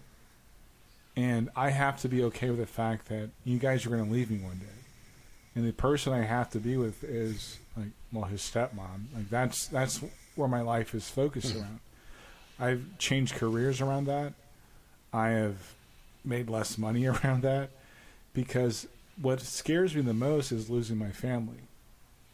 Right? My kids one day, well, they're all 18 now, right? I knew that was inevitable because I got divorced, I, I realized like, yeah, nothing is kind of constant, except for the fact that, you know, it's going to be Everything's un- me and- unconstant. Yeah. yeah. So what what that lady said to you is not wrong, but what I will also say to you is that there is a level that I wish more guys got this, right? It's the principle of grace, and I and I I mean that with hundred percent. I don't expect my wife to be perfect. I expect her to uh, understand my flaws and my weaknesses, and to be like I'm with her because she is the opposite of my weaknesses and my flaws. But I also have to be understanding of her and, and what she's good at and what she's not good at. And that's hard to get to. and it makes you. It can make you unforgiving. It can make you. I don't think any like if I'm being super honest, like there's a certain point where divorce is inevitable, but I believe there's 80% of it where it's like it's not inevitable. It just depends on like one person being like honest and saying, "Yo, remember that time I didn't buy you something for your birthday? I fed up." So it's funny because like you and I have talked about, you know, nobody nobody gets hired to get fired. Like nobody shows up at their job every day just to get fired. Right. you haven't And worked I, in pizza. I can Wow. tell. but in general, I think the same rule applies to marriage, right? Like nobody gets married to get divorced. I didn't go into my marriage thinking there's a chance that this ends in divorce. Like I went into it thinking this is it forever. You know? Um and One- actually, one of my three tenets was that when I got married, I think that was number. It was number one. It was be the first Michilot in my in three generations to have a stable marriage, and I was like, I put a big TBA next to that because I'm like, I would have to die first. Health benefit, death benefits, right? but, Yeah, um, death yeah. benefits. Oh, I came So into close, it hyper Joe. serious about the realism of the build, like ha- that, that there was a chance to lose this, and I, I was maybe that's why I work too hard. You know, you, you have to you have to have a motive to work Yeah, two but jobs. you, you can, yeah, but, not- but there's also there, yeah, it's not healthy, right. You know, I mean, those two jobs it's- take time away from you I mean, being able to spend time with your wife I mean, and your I lost, family. lost and a lot of weight. but no, you're right. So my no, my, I, I pri- was my priorities are my priorities are how can I be a good husband, a good father, a good brother, and a good friend, right? If it goes outside of that mold, and I learned that the hard way. If it goes outside of that mold, I shouldn't do it. But I also have to be open to grace and forgiveness, and, and I say that with all like with all respect. Like even with my ex-wife, like I tell my kids, like, "Yeah, that's your mom. You respect your mother." Yeah, but no, no, no, that's your mom, right? So whatever happens, it happens. And this is, I, hey, if you're listening to this podcast, yes, this is deep, but this is some guy stuff. Guys, we don't talk about like what does this feel like. It hurts. I've had my That's putting it mildly.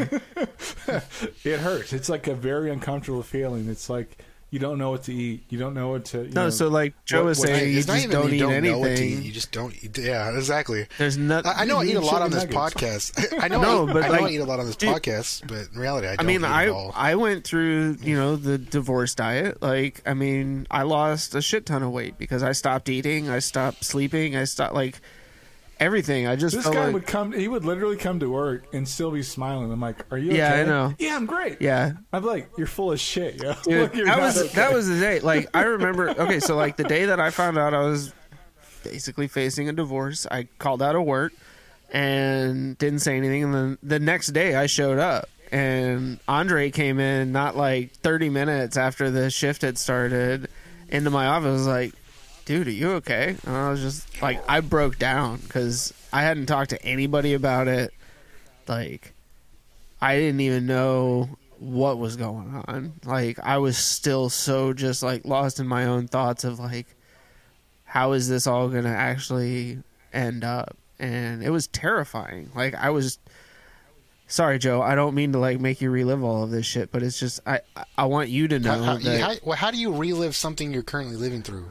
Well, Well, you're living in a special situation, dude. Like, and I and I'll be honest. Like, I know, like, you're now person number three that I'm not built the way you're built. Where it's like I could never do that, right? In what respect? tell you, The- I- you talking about like just taking the abuse or Or like the proximity. li- living with Like, the I- sad? I- well, I Oh, think the moved out. proximity changed last week, right? Yeah, yeah. She she moved out. Oh, that's fair. I, I, and here's the cra- to, Okay, to, and to many people's disappointment of me, I helped her move out. I helped her uh, affiliate, we'll call them that, was like, "I'll help you move, so he doesn't have to be involved." And then they just never showed up. So Oh, she was nice. like, "Well, what, am- what am I going to do?" And I'm like, "I'm what you're going to do is drive the U-Haul. I'm just going to carry the heavy stuff up the stairs for you." And she's I went like, to "You a football that." game. and I'm And when I came back, all her stuff was gone. It was great. but no, I mean, I carried the king size mattress up by myself. You know, I help I help take all the heavy like furniture upstairs. You guys are ballers, yeah. You Yeah, guys like uh, seriously. but see, like I don't know, is that really baller definition? I feel like that's anti-baller Well, definition. I've had, like, I've yeah, had, 'cause yeah, I- yeah. I- I've had that's people like tell me simp that you're, you're such a ch- yeah, you're such I a left chump One city, for went letting to her. an- T- yeah. I went to another city. I'm like, I'm good. And but, but Oh, I'll say I this: like, here's the done thing that. that right? Here's here's the thing I would tell you. Like seriously, what was a beacon for me was how do I become a better Andre, and how do I become become and maintain being a better father? You eat your beans Right. so you can become Because a at some point, What? everything. Andre the become a Giant. giant. Oh, I'm already six one, so he's big enough. I'm taller than seventy percent. Hey, if anybody on this podcast is getting taller, it's this dude over here. All right. my my point being is like at the end of the day, like whatever wherever that road takes you, right? The beacon should become how do I become a better you, Yeah. right? And be a better father. Because the the unfortunate reality is that there are things that you can't like predict, but they're going to happen, and the people that it's going to happen to, unfortunately, are going to be your children, and that's something that you know, Yeah. most people don't think about. Yeah, I got three kids, and It's hard. Knowing that one of them is going to be raised never having that mother father relationship is it, it rips me up at night. And then the other one, the oldest one, having seen the best years of her mother's life, Yeah. and now seeing the new version of her, and the middle one's being like, I don't care, where's my chicken nuggets? so it's like, it's like having to. I mean, hmm. It's, It's, just, hard, bro. it's just knowing that things will never be the same. At Yeah. least, at least as as clean as it should have been. Like I might get remarried, and then I may be able to give my son some sense of that life, but it it won't be a true, honest. This is my biological mom, biological dad. You know, he won't see himself in both of us. He only see himself. Or he, he's gonna he's gonna grow up like me, where I am 100 percent my father, and well, I'm 100 percent my father physically. Mentally, I'm 100 percent my grandfather. I'm nothing of my mother. There's there's no there's, there's mommy issues galore in this. If you want some of this, that's that's great. But I, I it was like I had women I had trust issues for women coming into this, and now you damn right I have trust for women. now trust it's like a issues with hundred women. times worse. Oh my god, it, it's almost like it's so bad now that I'm like, you can do whatever you want. I'm just gonna watch. Like, you're not gonna make things worse for me. well, but I that's have Halo that's and so. I, you, I, I will. Yeah, I was gonna dangerous say. I mean, that is a that is a, that is a and honestly, is. like that's a dangerous attitude and position to put yourself in because I think you are. That, I think you, that position like, is just for me to survive what I'm going through now, though. and I like- no, but when- it's it's but it's also it's dangerous. Like I'll, I'll be I'll be the first one to admit that I, my my youngest son, uh, same thing. Like his mom and I split when I was like he was six months. His whole life was, you know, I see my dad every other weekend and in the summertime. At one point, he's like, "Yeah, this is not normal, right?" the only thing I had going for me was, now I'm going to be a good dad, no matter what, right? So I work on, you work on you, work on the things that make, you know, make you a better person. Then your second role is to, how do I become a better father in spite of the challenges I go through? Yeah. My my son now, he'll be 22 in December. He appreciates that. And that's what I, I would tell you. It's hard. I'm not saying it's easy. Like I remember telling Chris, I had a friend tell me one time when I got separated, he's like, "Yo, it's gonna get a lot worse." Yep. I was like, "Yeah, that is like so What- terrible to say, He's like, but it's true." What I'm finding, what I'm finding is a lot of people make assumptions that, oh, because she moved out, you must have done something horrible, horrendous, or when they see me in That's public, true. That's actually or, not or, true. yeah. or because when I'm with my kids out in public, they were like, well, they would look, they're like, well, you know, why are you taking care of the kids? You know, like Right. that's Why is- mom's why job. didn't- Why, what, what are you Yep. doing? Yeah, I'm like, What does that say about her? But uh, but at the end of the day, Yeah, like right, even that underlying like assumption is false. Like I mean, it's not only a mother's job it's a to of care for cultural the shaming children. about it. Yeah. Yeah, there is. Yeah, I mean, sing- like sing- you know, single I dads have been sh- shit shamed for a while, and then stay-at-home single dads are even worse. yeah But but here's what I would t- here's like le- legit what I would tell you. right? Your priorities, and I'll say the same same thing I told Chris. Your priority is to take care of you and be a good dad for your kids, Yep. right? Yeah. doesn't change. It's like no matter what happens outside, you, those are all external. You can't change those. It's hard to focus on that, but it's the reality, and that's that's the secret sauce. Like nobody knows what happened behind the curtains with you and your wife, right? We we don't know. We will never know. I just like I would tell Chris. Oh, I'm hey, legally not going to be the one know. to, to break that boundary. but If you're watching, right. hi, I didn't do it. Yeah. and that's and that's fair, but because nobody ever knows, nobody should know, or they No. will never know. The the priorities are how do you become a better you, and how do you like become a better dad. Yeah, and not to mention divorcing. But when you mention to somebody, like I'm in Walmart, right, and I'm I got like I just got food stamps, so I'm like, heck yeah, I get the kids some chicken nuggets. That's a rolling theme, I guess. Why They do you were- they chicken nuggets? They were on you get them sale in a dinosaur shape. They, okay, I did get vegan chicken nuggets as well, sir. I was gonna say I they mixed have them in there the kinda vegetable based uh, or, or like Oh, vegetizer or whatever. Yeah, Yeah, they're not They bad. look like star shapes. Yeah, they're not bad. But um, but I was I was in idiots. I was in, I was in the line, and I I, I put everything on the on the on the, the doobly doo, and then um the lady was like she recognized me because I usually I'm always there with my wife, and she was like, oh, it's just you, huh? Where's your wife today? And I was and I was like, um. She's a little occupied. Oh, shorty out.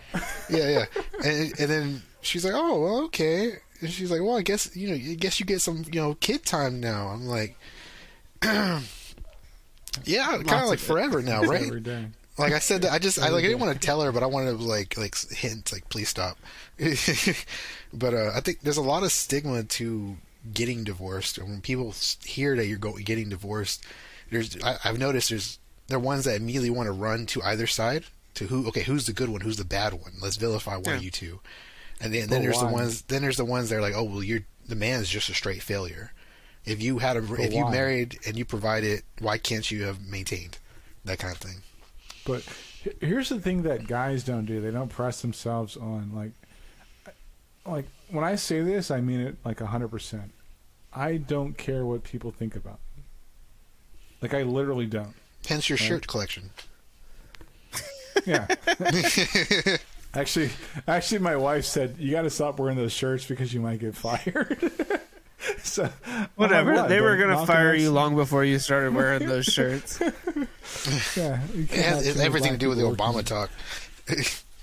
Yeah. So, but my my question is like the question that guys struggle with asking themselves is like seriously, why is it important that I care what people think about me? Yeah. Right. I give I give silly disclaimers. Eighty nine percent for the joke, depending on who it is. Right. Do I care what people think about me? No, because if you don't like me, I don't really care. But if you respect me, I care about that more. Right? And it's hard to the the stigma that you're talking about is something that you're going to wrestle with for the next like 10, 15 years, depending on how on how Yeah, old your that. youngest child is. Yeah, th- uh, five. Turned six in like Yes. fourteenth. I'm so excited. Yeah. I really See, am though. I didn't mean for that to come off ironic. I, I'm actually I love Christmas parties. It's just this year is going to be kind of depressing. But it's it's okay. Like it's it, it's like look the the tough times that we have to deal with and endure are to make us better, right? The- Like for for me, for example, one of the worst times in my life, it's helped me to be a, a better friend for people like. Yeah, seriously. You- no, you didn't hear. You said something about like when I met Chris. yeah, I know. Hey, seriously, I that was one of the worst. agree. I got. That was I one of the lowest points in my life was Yeah. meeting that asshole. No, but for me to go through that and to come out on the other side and be there to support Chris was, in Chris. hindsight, pretty amazing. I mean, But it, Chris, but Chris is not the only person. Where, Right. Like I, I have a lot of friends and Wait, family wait. So you met have, like going through this. Chris when he was going through a divorce. no. Right. So he I- met. I- yeah, before. before. Before that. So Andre and Okay, I 'cause met. I was We about were to say, working this is like s- together. This is like a sick That twist be- of fate that Yeah, that would be. But no, but like I'll be perfectly honest, Joe. Like when you of and the I traveling divorce first papers. I like that. That's probably the title of the episode right there. Uh, no, but like when you and I first connected, like when I was reading your profile on Bumble God, I BFF, I gonna- was like, I thought you were gonna flirt with me. I saw your facial hair. no, like, I was just like. I read that and I went. To me, what I saw was somebody who was in a very similar situation to what I went through, and in a lot of ways, what I what I was hoping was that if you and I connected, that I could help you just by being a friend. You know, like not telling Yeah, you what then- to do, not like convert me to guiding you through this, but no, but just like being somebody like Andre was, who was just somebody to sit there and listen and say like, "Dude, this sucks," and it's it's probably going to get worse before it ever gets I- better. But I you've got somebody that- here that you know like understands that and, and will be your friend and will help you through it and will invite you over for dinner like occasionally. Stop being so to- sappy. God. No, but I'm saying like No, he but it's- did. I- like I- this but is no, no, legit. That's a that's a that's a cultural problem though. Like seriously, what you just said is a cultural issue of If- like actually I- going through sh- shitty shit. So when I was hear hear me out. So when I first when I moved back to Raleigh, right? Hmm, why'd you move back? I was pathetic. I was like super. I was super pathetic. My sister felt so bad for me. She's ten years younger than me. She's like, "What are you doing?" I'm like, "I'm about to eat." She goes, "What are you eating?" I'm like, "Oodles and noodles." She goes, "I'm gonna oh. come cook for you." oh, that's so sad. So my sister. Did you at least warm it up? would come and cook.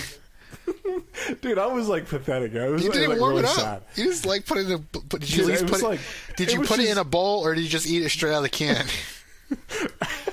I put it in a bowl at least. It was, but it was Okay. still sad. Because my childhood was all culture- straight out of can. I, I'm okay for viewers. Yes, this all seems like a very de- sad and depressing time for me. Um, this is actually one of the most happiest times of my life because I'm I'm off I'm offloading a lot of stress and a lot of trauma, and I'm redefining myself for you know what I want to be versus what I'm told I should be. And I can cook my own food because I know how to cook. I'm not one of those guys who was like, "Oh, I need a wife to cook, please, mom, help me." I can do laundry too. So, but the Oh, reason I say fold that it? is Gross. because like it. it's it's a cultural like some of those things are cultural like They are. a- a- ab- abnormalities, right? It's like you, you can't pretend like you're this tough non-white guy and like have your feelings hurt. Yeah, I can't pretend I'm any kind of non-white guy. I know, Well, right? that's actually a good point because Tougher everyone expects because everyone expects because of my skin complexion that guys. I'm the, more like thicker to the it. reality No, is but that's- guys get their feelings. But I think, hurt. like Joe, you make a good point that I think there is that there is that societal belief and pressure that like non-white guys are tougher than white guys. That like now it's become kind of okay for white guys to be like emotional and vulnerable and all of this stuff. But yeah, they I wear do think that sweaters in and talk a- about their feelings on podcasts. Yeah, but I do think that there's like there is not that same level of societal acceptance for non-white men, right? Like it is not, and I and I, I mean part of it I think maybe cultural, right? Like that there's there's that I- that element of it where it's supposed to be like the I know it's cultural when I walk into a, a store. I first time I've ever been there, and someone looks at my tattoo on my arm, and then they, and the facial expression changes. Like they see the beard, they see the hoodie, and they're like, "Oh, he's a piece of shit." I roll my sleeves up because that's the only way. You know, I just walk. When I walk into buildings, I roll Even my mm, sleeves up. I don't know why. Yeah, right. But they then they see the tattoo. No, then they no, see the tattoo. he's and they're showing like, off "Oh, his he's of the good firefighter tattoos. Like, yeah, no, Yeah, I mean so you talked about the, this. I actually, think on the like the entire or- reason, the entire reason I have it in that direction is so when I'm walking, people can make out what it is. That's that. When I got That's it, I so was like, because he was like, point it towards you, so it's toward your heart. I'm like, no, I want to put it like this, so when I'm had it, handing an axe to somebody or I'm br- dragging a hose line, they can see how f- committed I am. Mm. I'm just saying, if there's ever a job you do that you're not balls deep for for no pay, it's uh, it's fire department. Firefighting. being a firefighter. But so my my point is like you know I'll tell people all the time. I'll tell people like yo they hurt your feelings, and I tell guys this a lot, and they get like butt hurt. like no, but they hurt your feelings. Like nah, I just didn't like it. I'm like no, but they totally hurt your feelings. And it's it's if you look at the the They body sound language of somebody yeah. you say, yeah, you got your feelings hurt. They're like they don't want to. They can't sign on to that. I mean, I had to. but it's a reality. So, like, one of the things um, that I have struggled with over the last several months, it, I've been living with my parents, right? And Joe, I swear to God, you will get yourself booted from this podcast so quickly. Wait, wait, wait, you, wait. like that. Living with your parents currently? yeah, about. I explained this to you. Um, Did you? We don't- don't bought a house. it. uh, Well, we bought a house down here, but we're renovating it, and because of all of the delays, Oh, no, you did that part, yeah. specifically kitchen cabinet stuff. But we're finally moving forward. haven't with got it. your No, I got my parents cabinet. let you have an alcove of book bags? They were okay with that? They didn't think that was No, this is my office, man. This is this is my workplace. This is my sanctuary. Okay, since we're talking about offices, I just gotta I just gotta throw that out because I know there's gonna be somebody at some point wondering, what's that? Yeah, what is Right that? there. Your video quality is not great tonight on the Oh. the live, so I can barely tell. It'll be fine on the uh, the recorded version, I'm Yeah. sure. But Um, remember that thing I FaceTimed you about? oh, you mother! Yeah. You put that in the background. I have everything on my shelves. I don't even think about now it. I gotta saw it, I was like, like, I'm just blur gonna- blur it out. No, it's not like it's open or anything. It's just I was just It like doesn't have to put my head in front of it. Yeah, there you go. You That's know, much better. Let's be realistic. If we're talking about our emotions here, we're also talking about intimacy, and nothing's more intimate than No, a you're flash- talking fleshlight. about intimacy. All right, Andre, you have like crossed the, the line. No, but so my point being, accept random packages in the mail, even if they're not yours. Yeah, no. So here's here's what I'll say. Like I I I will acknowledge like the dodge, right? The emotional dodge, right? like I just did. It's okay to get your it's okay to get your feelings hurt. Yeah, no, like not most initially. of your responses well it, you're right Yeah. but most of your responses to like your your wife or whoever you're gonna get your feelings hurt and that's where guys go off the deep end right yeah, when you try you to start repress it, everything yeah, yeah, when you try yeah to but repress it's, it, it's yeah. like you can't swim upstream like I can't swim at all. i that's that's pretty that's why I'm a firefighter. funny. I get away I from a water. joke. so, my my like the reason I say that is because there's sometimes y- y- avoidance is is more detrimental than just acceptance, right? So Yeah. in martial arts, when somebody throws a punch at you, you're not really trying to dodge it. You're trying to go with their motion, right? In boxing, Yeah, it takes more thing. energy to stop it than it would just to divert it. Yeah. So it's not nothing changes like on, uh, in the emotional state either, and that's where guys like seriously. And if you're a guy out there that's or a woman out like you're having relationship issues, or a non-binary. it's not. Yeah, not- definitely that's come to us yeah. and ask us how we messed that up. The three guys. Yeah, Well, yeah. I, I, but that's No, I'm just. Be a I'm that's, I- that's super dis, that's super dismissive, right? Psychological is psychological. It is. No, you're right. I mean, the truth of the matter is, and two thirds of this uh, hosting audience here are at least fairly elevated in their thoughts. Joe, I'm I'm discounting you in this conversation just because you're you're only going through all I of this that. right now. But no, I'm No, I'm being an asshole. But it, but no, being Well, I'm like, looking. I'm look, looking away because you you're getting me so thought. You get me so running. Like I'm, the thoughts are running so quickly in my head that I'm like, I can see that. I- like I need your to- I body need- language is like you're. I need to it's dis- avoidance, Yeah, you're right? definitely not playing video games while we're hosting a podcast together. It's civilization. It's not even a game. I, I fucking called it. but they're, they're, I was sitting there earlier, Look, like. I kept hearing a little tapping, and I'm like, "This Yeah, son but of shit, a I was like, I'm not bitch, he's gonna playing video games." I'm literally just building an economy. Where I'm building a world where mine's crumbling, sir. Let me have this. dude, it's fine. but, but here's just the, here's the like. I, I, I know, I know, it's a joke. it's, it's almost it's something that people like avoidance is not. Uh, it's not a strategy. Well, could you I argue mean, that my dog avoidance tries is just it. kind of like a what?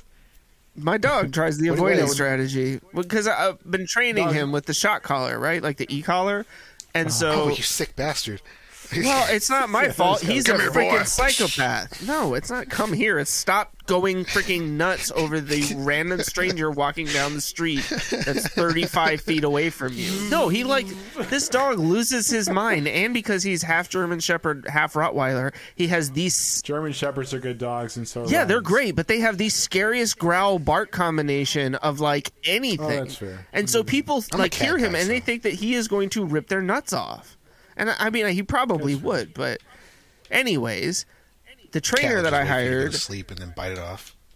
to come help me with him was explaining stuff just generally about like avoidance, you know, like noticing that he will start to avoid certain stimuli that have gotten him in trouble previously as opposed to accepting them, right? Like those are the three steps. Right now he's stimulated and he wants to react, right? We're trying to get him away from that. And so the in between between stimulated react and accepting is avoidance. He's right now he's like if I go away from it, maybe I won't react to it and I won't get in trouble for it. So that was the You, so you would say reference so that I you was trying to make more here. Of like a, would you say is more? It's like more of a primal instinct for human, humans to just avoid things that are uncomfortable.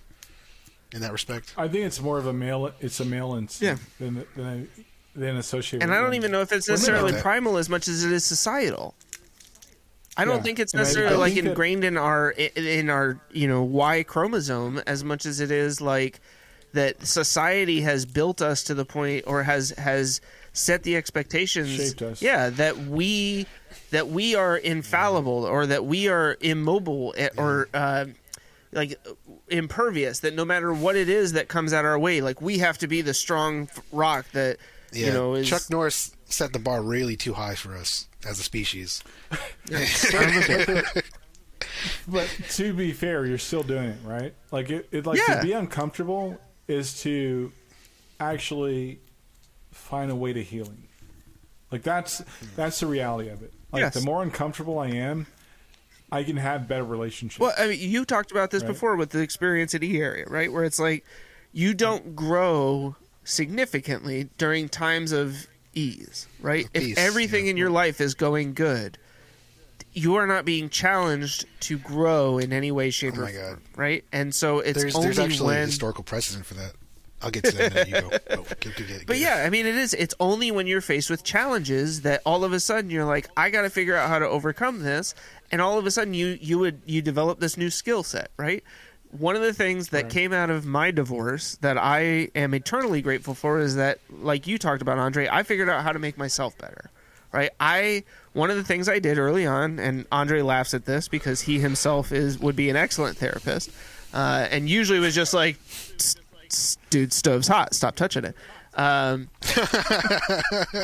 but I went to therapy, and my therapist, one of the first things she said was, I would like you to go home and make a list of the things that you feel like you lost, you know, in your marriage. And then I want you to make a list of the things that you think you're good at. And I bet you that there's a huge amount of overlap between those two things. And I want you to identify what those things are and if they're things that you would like to get back, work on getting them back. And music was one of the things that I had felt like I had lost in my previous relationship. And this podcast has actually immensely helped me to reconnect with my music because it allowed me the creativity to create all the little bumpers and do the intro music and all this stuff and start doing sound editing. And so this has been a m- uh-huh. massively like therapeutic device for me in doing this, which I know also is You probably better- something that better- to some degree will make Andre laugh, but You better open up that sweater a little bit. Your heart's pounding through it. That's a, that's a, that's a lot of But realism a- right but there. That's, But it's that's- okay. But you're it's do- real. But you're literally. But Joe, you're doing it again. like that's that's. No, I wasn't saying a bad thing. I was just saying. I was saying like No, but let it all I'm, out. I'm saying like I'm I I'm saying like the vulnerability like at, you know we're like guys are innately adverse to like vulnerability. Yeah. Right. yeah. There's, afraid of being picked I on, think afraid of is more hurt. yeah. yeah, and and that's fair, but it's like well, get a better circle. Right? You're in a circle here times- where you don't have to worry about that. You know, like that was the thing. well, except for the people that watch. Well, this, yeah, right? but Well, I'm saying like that's, that's God forbid people watch this. no, but, but I'm all 17 But of you subscribers, which includes four of here's, me. here's the hypothet- here's the hypothetical, right? You liking your same thing What four if- times. what if you could be honest about how you talk about how you feel about something, right? That's a, that's a big aspirational thing to say. I'm at a point in my life where it's like, you know, I don't really give a shit if people like me or dislike me. I'm going to be honest. I want people to. Oh, at I could tell your relationship with then- Chris is is polar opposite of that. You know, he, he, um, he, No, no, I, no, You say um, that you don't think I think very highly of Andre because that is quite no, quite false. not all the time. You you Not think all very highly of him ninety nine percent of the time, except for that one topic. that that one, yeah, Cam Newton. but it's, it's it's totally okay. I'm also okay with accepting. I don't have to agree with everybody. I can be respectful about Yep. this. Even his best yeah, And I think you don't have to have everyone and I, and I think that I, I don't. It doesn't matter to me. But I think that if you if people, especially dads, right? If you're, and I can talk about my own childhood, right? Where it's like, you know, and it's not to put my dad out like that, but it's like, yo, you could have just said these things to me, but because the way he grew up in his world and his like his purview, those things weren't acceptable, right? yeah, there was a very It damaged rigid. me as a- there was very rigidness to it. I understand that. Yeah, damaged me as a man, but I can look back and say, but he did the best he could do with what he knew, right? Yeah. But what if we could fix some of that and say, look, it's not about just being, you know, labeled a, a simp or whatever people want to. It's don't don't discount honesty and truth for the sake of doing it. Yeah, You know. it's it's just not those those two things I- are not mutually exclusive. I see a lot of people, especially online, and God, especially on TikTok. Um, they're relating, they're relating men wanting to open up about their feelings to insecurity, and the idea is if you know if you're a stronger man, you wouldn't have those feelings. You know, stop being so insecure about your No, body I'm image super insecure. I'm Yeah. super. I'm super insecure. I, get, I don't watch TV shows if my wife says somebody's cute. I'm like, I'm not watching that shit anymore. So, it's true. It's, Seen it So happen. anything with Ryan Reynolds, so anything with Ryan Reynolds is a no, huh? oh, she doesn't like Ryan Reynolds. no, I'm, no, at least that, not she. If she tells me, I'm like, uh, Ryan Reynolds is, is dead. No, she knows better the now. Reality is, the reality is, the reality is, it's like, look, if you want like true healing, and I don't discount therapists. I don't discount anybody in the mental health field. God knows they don't. They But I charge a premium. Part, I know. I think that the biggest challenge that people have is embracing truth and honesty. Right? The real truth and And honesty, not the, just hy- not what we ca- tell ourselves to get through the day. It's yeah, I mean it's like- actual there truth and times where- actual honesty. Yeah, there are actual times where I'd say, "Hey, look, Chris, I don't have a better way to say this, but blah." Right? And his job as my friend and my brother is to reel me back in, to kind of clean up the edges. I can't say it without the edges messy, right? Yeah. And I don't expect him to be like, "Well, you're off by." No, if I'm off, off, tell me I'm off. But I don't need it. Like I'm just saying, like I don't. I'm telling you, I don't have a better way to say this, but this is how I feel. But that's the other piece is that This you is need how- somebody who's going to be honest with you, right? And I think that's the other place Yeah. that I think a lot of people aren't don't feel secure. It's not it's it's a it's a level of not feeling secure in their own vulnerability, but also not feeling secure in who it is that they're opening up to. You know, whether it's your wife or a coworker or a friend or a, or a parent, sibling, whatever. That for whatever reason you have some sense that like this is not a safe thing for me to do, and Well, I think And- it goes back to the. safe is so overrated. well, yeah, yeah, safe. I think it goes back you're to the right. idea that. Um, can I go? My turn. Yeah, Yes. yeah, yeah. Okay, I said I think Your it goes back to the the idea that people. What did you say? Friend of the show, Friend of Joe. the show, Joe. Oh, that rhymed. I was like, "What the?" What? My brain was like, "Say that again." Like, Say that one so more what- time. What are we doing? yeah, right. They speak like, English and what? the, the, um, it, like we said, it goes back to that. You know, that and I, I won't even say innate because I don't. I, I've seen my kids; they don't have an innate fear of much. I, I think it's the learned fear of of like loss and hurt and and, and rejection. And I think people are afraid to be Right. truth with other truthful with other people because they're afraid they're gonna, their truth is going to be rejected or are they going to be outcasted? Speaking from a guy who lost two jobs, a marriage, all of his friends, get outcasted. It's the best thing you've ever done in your life. You find new people, you find your true hobbies, you, you'll go on with your life, and then someone accidentally mails you a fleshlight. but no, really, it's not even my address. It just it was it's across town, and somehow they got it here, and I was conflicted. thinking- and I called Chris, and I'm like, Chris, what do I do with this? It- What's the bro code here? I, I know where this guy lives now. I don't want to just show up. I don't want to just show up to his house, be like, here, bro. Uh, No, so but now I, just I mean, my a mo- guess on that is that you a have token. a you have what uh, like a guardian Amazon delivery man or woman, angel, who is like who Like, he's a- recognized everything that's going on in your life and was like, this person doesn't need this. This guy does.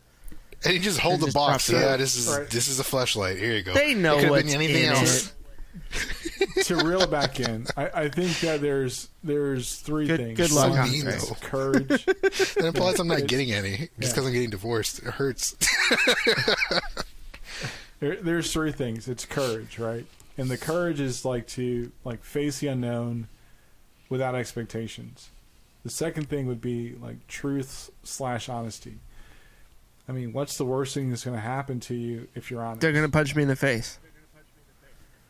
And You'll get- you'll get, There's a uh, 99% chance that that won't. That's what Andre always said. He's like, "What's the worst that could happen?" They punch me in the face, and I'm like, "That's pretty bad. I don't like getting punched in the face. The couple of times it's happened, it has not been a pleasant experience."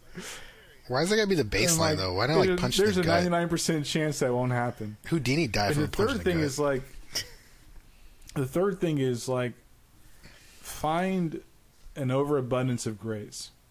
Like I, I believe everybody wants at some level to be forgiven. Now the way they project that is not something that you can probably typically figure out. But people tell you bad things about themselves because they want to be forgiven. People tell you a lot of things because at the at the, at the root of what they're saying or asking is forgiveness, and they haven't figured out how to get that. So I think that we should all carry a level, an extra level of uh, abundant grace to give people, and we may we could like theoretically be the person that helps somebody get off the ledge, and I, I think that people are just afraid of those things. Those three things are like, I, I don't know what happened, but just have a little bit of courage like fear is literally a choice like and I, I know that's been like overstated many times it's been in a couple of bad movies but i really believe fear is a choice I mean, I can can choose to be afraid of something when I, when- I mean, my first structure fire, I was looking at the door and the flames were coming through, and I was like, I, I, the- I, I felt like the thought, you should run away. This is not for you. You just your first fire. No one's gonna blame you. And then I was like, I literally just made a mental, like, nope, clicked it off, and then just powered through it, and it was, Yeah. it felt like an eternity, but it was only like 15 minutes. And but when you say you know fear is a choice, that from that, I was given the choice to decide for myself if I was gonna be afraid or not. I chose not to be. Which you know that you can, you can say that doing that too much causes problems, hence the PTSD. But the root of what you're saying is correct. Fear is a choice. Don't let it Right. control you. You know, empower yourself to, to get through the challenging moment of your life.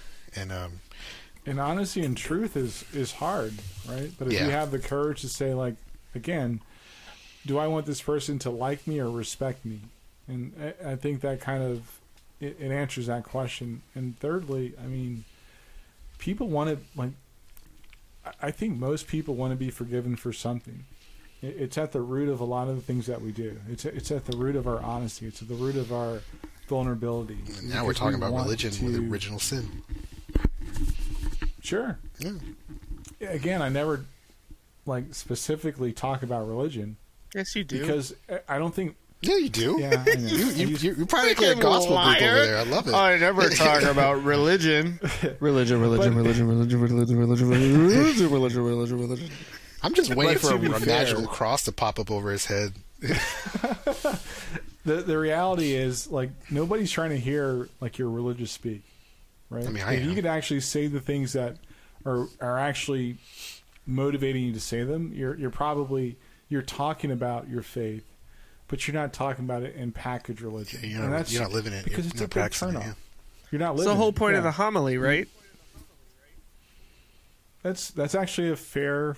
I mean, in my mind, that was where church became real back in my day, growing up, where it was like, okay, here's a theoretically real story that actually takes the biblical, you know, piece that we've just heard and puts it into practice and helps to helps to put it into context in what we are dealing with in our current lives.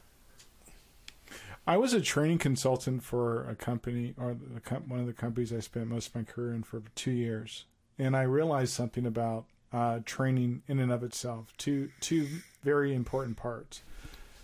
Well, actually, three. People don't get hired to get fired. like that. That was Unless that you work pizza. Secondly, people don't train other people because of their own insecurities. They're afraid to show people what they don't know. And Wait, say that thirdly, again? There is a very people don't train other people because of their own insecurities. They're afraid to show people what they don't know. That makes sense. Right. Yeah, I don't train It's- someone how to use a pump panel if I don't feel like I know how to do it. That makes sense. Yeah. Right. But you can always learn how to do it before you train that person. Right? Unless that's what I did. Yeah. And third, and thirdly, um, this, and this is the weirdest one, is that, um, and let me try to frame this in a very simple way. Oh, because we're so hard to- Um, to, under, to understand the big boy th- well, stuff. no. well, slightly I know, it's because like, complex. I lost my train of thought. trying to buy himself some time. Let me think of how. What's the best way to In a put true this thing Obama that fashion. How to say. That's what Obama was saying like nine Yeah. yeah. He's like, what I need is some more time to Hmm. yeah, kind what happened? construct my thoughts. Yeah, Damn it. You guys, I guys loved didn't do it. do I loved it It when he did the whole. Joe. He did one of these and just pointed and held it for a while, and then he like looked away, pointed, and then started talking again. So I'm like, you what was got the, it. the first point was people don't get hired to get fired. Which they do. People don't train. Um, ti They don't train for if if they have insecurities because they you don't. know, they of don't. Because they don't. They, yeah, they don't want to teach what they don't know. And I don't remember what the third one. was. Which And makes I'm s- which, That's where which, we've like, gotten in this podcast version. episode tonight. man, you guys got me, man. This is the this is a first, and we're, we're gonna have to like, huh? Usually, Chris is the super one sad. who's like, "Wait, what was I talking about?" I know. So, um, man. Okay, I'll, I'll probably remember it next week. But anyway, I, I just hope I hope that um, this very deep conversation uh, is helpful. Uh, it's a good, it's a good conversation to have a bunch of you know with a bunch of guys because to be honest, guys, we're thinking it, but we're just not. We Seeing it. rarely have these conversations. That's the problem. Yeah. Really Whether op- because we really don't feel a- like there are people in our lives that give us yeah exactly right like i don't know I, it's like andre is one of the few people in my life that i feel like i can have these kinds of conversations with you know like joe you're you're My getting is, like, added you to don't the see list barbershops anymore.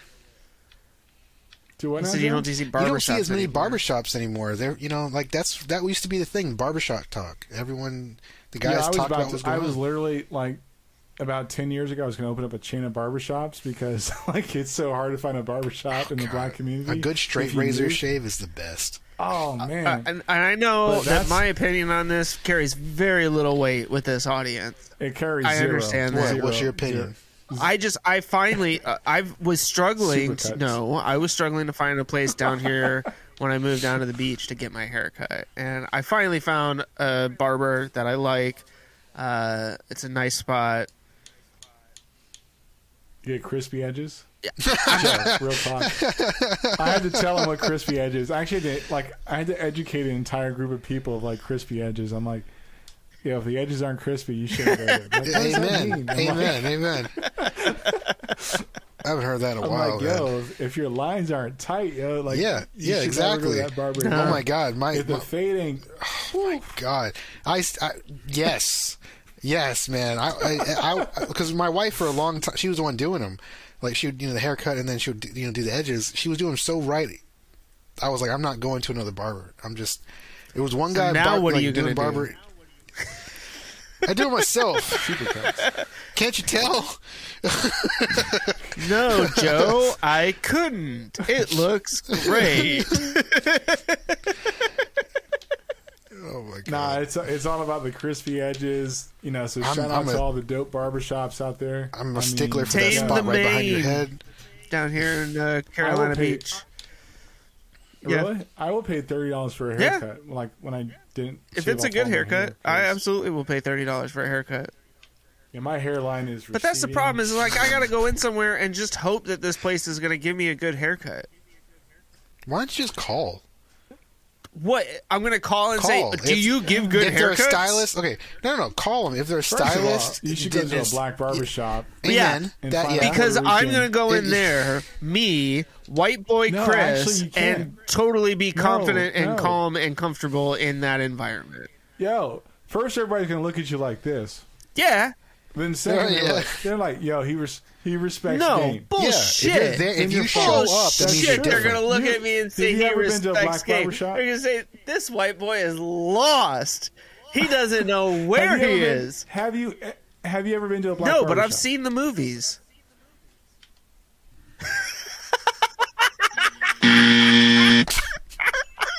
That's racist. I will not stand for that. No! God, please, no! But I've seen that. You gotta go. You gotta go to a black barber shop. You were supposed to take me to one in Raleigh at some point, and we never went. How about You're you go to a black church too? You're right. Just, just go all the way with it. I go to No, a black church. I'm It's good on church, man. I, That's that's like a three hour commitment. Yeah. yo. Andre doesn't even go to Black black church. church. Our, our services, our services are only one hour for convenience, and then you go home. and spend two more hours Oh, praying. It's like that's like the worst thing for football season, man. Is black church, man, because you'll be in there for like two and a half hours. but I, it's like when the preacher's got to give you a score update in the middle of the That's when sermon. you know your church ceremony has gone too long. So What are we talking about? anyway, Edgy. but um, man, I'm still. Not You're not gonna think of it. I'm, s- I'm not. I- It's it'll be like gone. next week. But yeah, that's terrible. But I, I'm super glad that uh, we had this conversation, and I know it's I know it's a heavy conversation, but like real talk, it's one of those things that guys should talk about. You know. Yeah. Uh, You like, definitely need to you find. know, Oh, hit by, by the way, homeboys. sorry, sorry, sorry. No, back to. Don't do that, Chris. Don't change the subject. What did I You call them and ask if they're a stylist or they're a barber. If they're a stylist, Oh. they're not for you. You stop it. They didn't put it. They didn't get as much training. Barbers actually get licenses and they well more licenses and they get a degree and they get a picture taken with their barber class of that year. So if they're not barber, they don't touch your head. Don't let them touch you. You know you're better than that. You don't look better than that, but you know you're better than that. Don't let him t- you said don't let him touch you. Okay. It's like, he's not going to mass. Yeah. All right, you you made that joke, not me. Bar- I'm just saying, barber Oh, barbarism is, has. that was terrible. I shouldn't have done that. But she said. Um, that was I shouldn't. That's terrible. I shouldn't have said that. that, that was But I have wrong. such a huge respect But for will barbers, say- especially in 2021 when no one wants to be a barber anymore. Like, Yo, man, you got to go to a black barber shop. I would love to. Yo, if you're a black, if you're a black barber shop in the Wilmington in area Wilmington, and you're listening to this, mm-hmm. message me, Chris at chrisandandreshow.com. Mm-hmm. I you will. don't have to do that. I will. Look, no, you will get a free plug on our podcast. Just, I will come in, get my hair cut. I will come on this show, and I will give my honest review of your haircut, the whole experience. Literally, Yo, just have to drive down. segment, yo. Just drive, just drive down the, the entrance of Wilmington, and as you go down, I think The it's entrance just to left of of 12th Street. Wilmington. So you You know talking the, the, about when you Market cross Street? the bridge from. Bro- No, no, no, no. God, the entrance of Wilmington is not Market Street. That's where the slaves came from. Stop that. no, the um. Do we not know about the cotton exchange? Do we not know that? yeah, I do. No, dude, I've been Anyway, here for so- like two months. All right, You really don't know about the cotton exchange? that's Okay, for for another some viewers, there's and, and no, we'll say it quickly. In downtown Wilmington is this really like ritzy, like artsy, hippie oh, kind of that like, cotton uh, exchange. Like, yeah, like you go there and all these stores are there. You buy gemstones and stuff like that. It's called a cotton exchange because it was a, lit a literal cotton exchange where slaves and cotton was exchanged. You would give us cotton, we'll give you slaves. That's that's that's that's, that's how it worked. Yeah, let's not go there. So Oh, we can't go there? We've all been everywhere let's, else. Let's run this back. no, but we're gonna. No, but we're, we're at the end of the Yeah, if you- episode. If, you're if- gonna bring that up now, we're all we're gonna be here all freaking night. yeah. Hey, I got nothing to do. If you're a black barbershop, please help my boy out. Like uh, Seriously. Chris, please make this a segment. Yeah, like just blast this on social media. Yo, please help him get a crispy like haircut. You know, make sure everything's faded out nice and lovely. Give him that that crazy crispy part. Yeah, just do that joint out nice. But no, Um, like, don't shave the line or the part in. I don't want that shit. That's that's too much. Chris, stop All right. talking. uh, I, I got you, dog. So, Stop talking. He's color guarding you. He's like, mm, stop.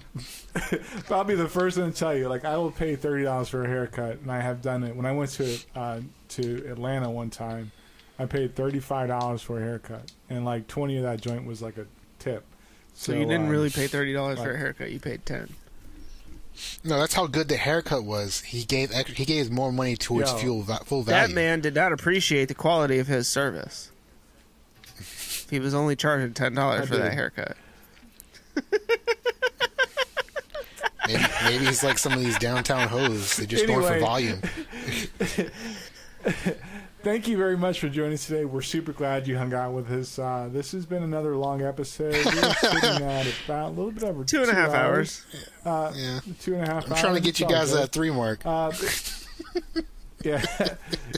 if you if you want to catch our podcast, you can always find us on SoundCloud, Spotify, Apple Podcasts, Pandora, Google Podcasts, TuneIn, and for the adventurous people, hit us up on Plex. Uh, I'm sorry, use your RSS reader. I use Plex. Hit us up on because Plex. Plex is awesome. Put our RSS feed in your um, your favorite RSS reader and get the latest and greatest when they are published. The video version, of course, is on YouTube. Please subscribe. You can hit us at uh, on Facebook at Chris and Andre, on Twitter at Chris and Andre, obviously on uh, YouTube at Chris and Andre. If you have any comments for the show, please send us an email at comments at chrisandandreshow.com. I'm Andre at chrisandandreshow.com. And I'm Chris at chrisandandreshow.com. And for the fan of the show, Joe, you can find him On TikTok at Fire Guy Joe. Mm-hmm. or Google him. He's got flashlights and all types of weirdness Yep. going on. I also play video games, so I mean, He have also to- plays video games. Next week yeah, is our video games. I mean, Joe, Joe has figured out the how secret to, sauce, like, become, man. Like, the secret sauce. it in. As always. You guys imply and I'm Chris. And I'm Joe. We'll talk to you next time.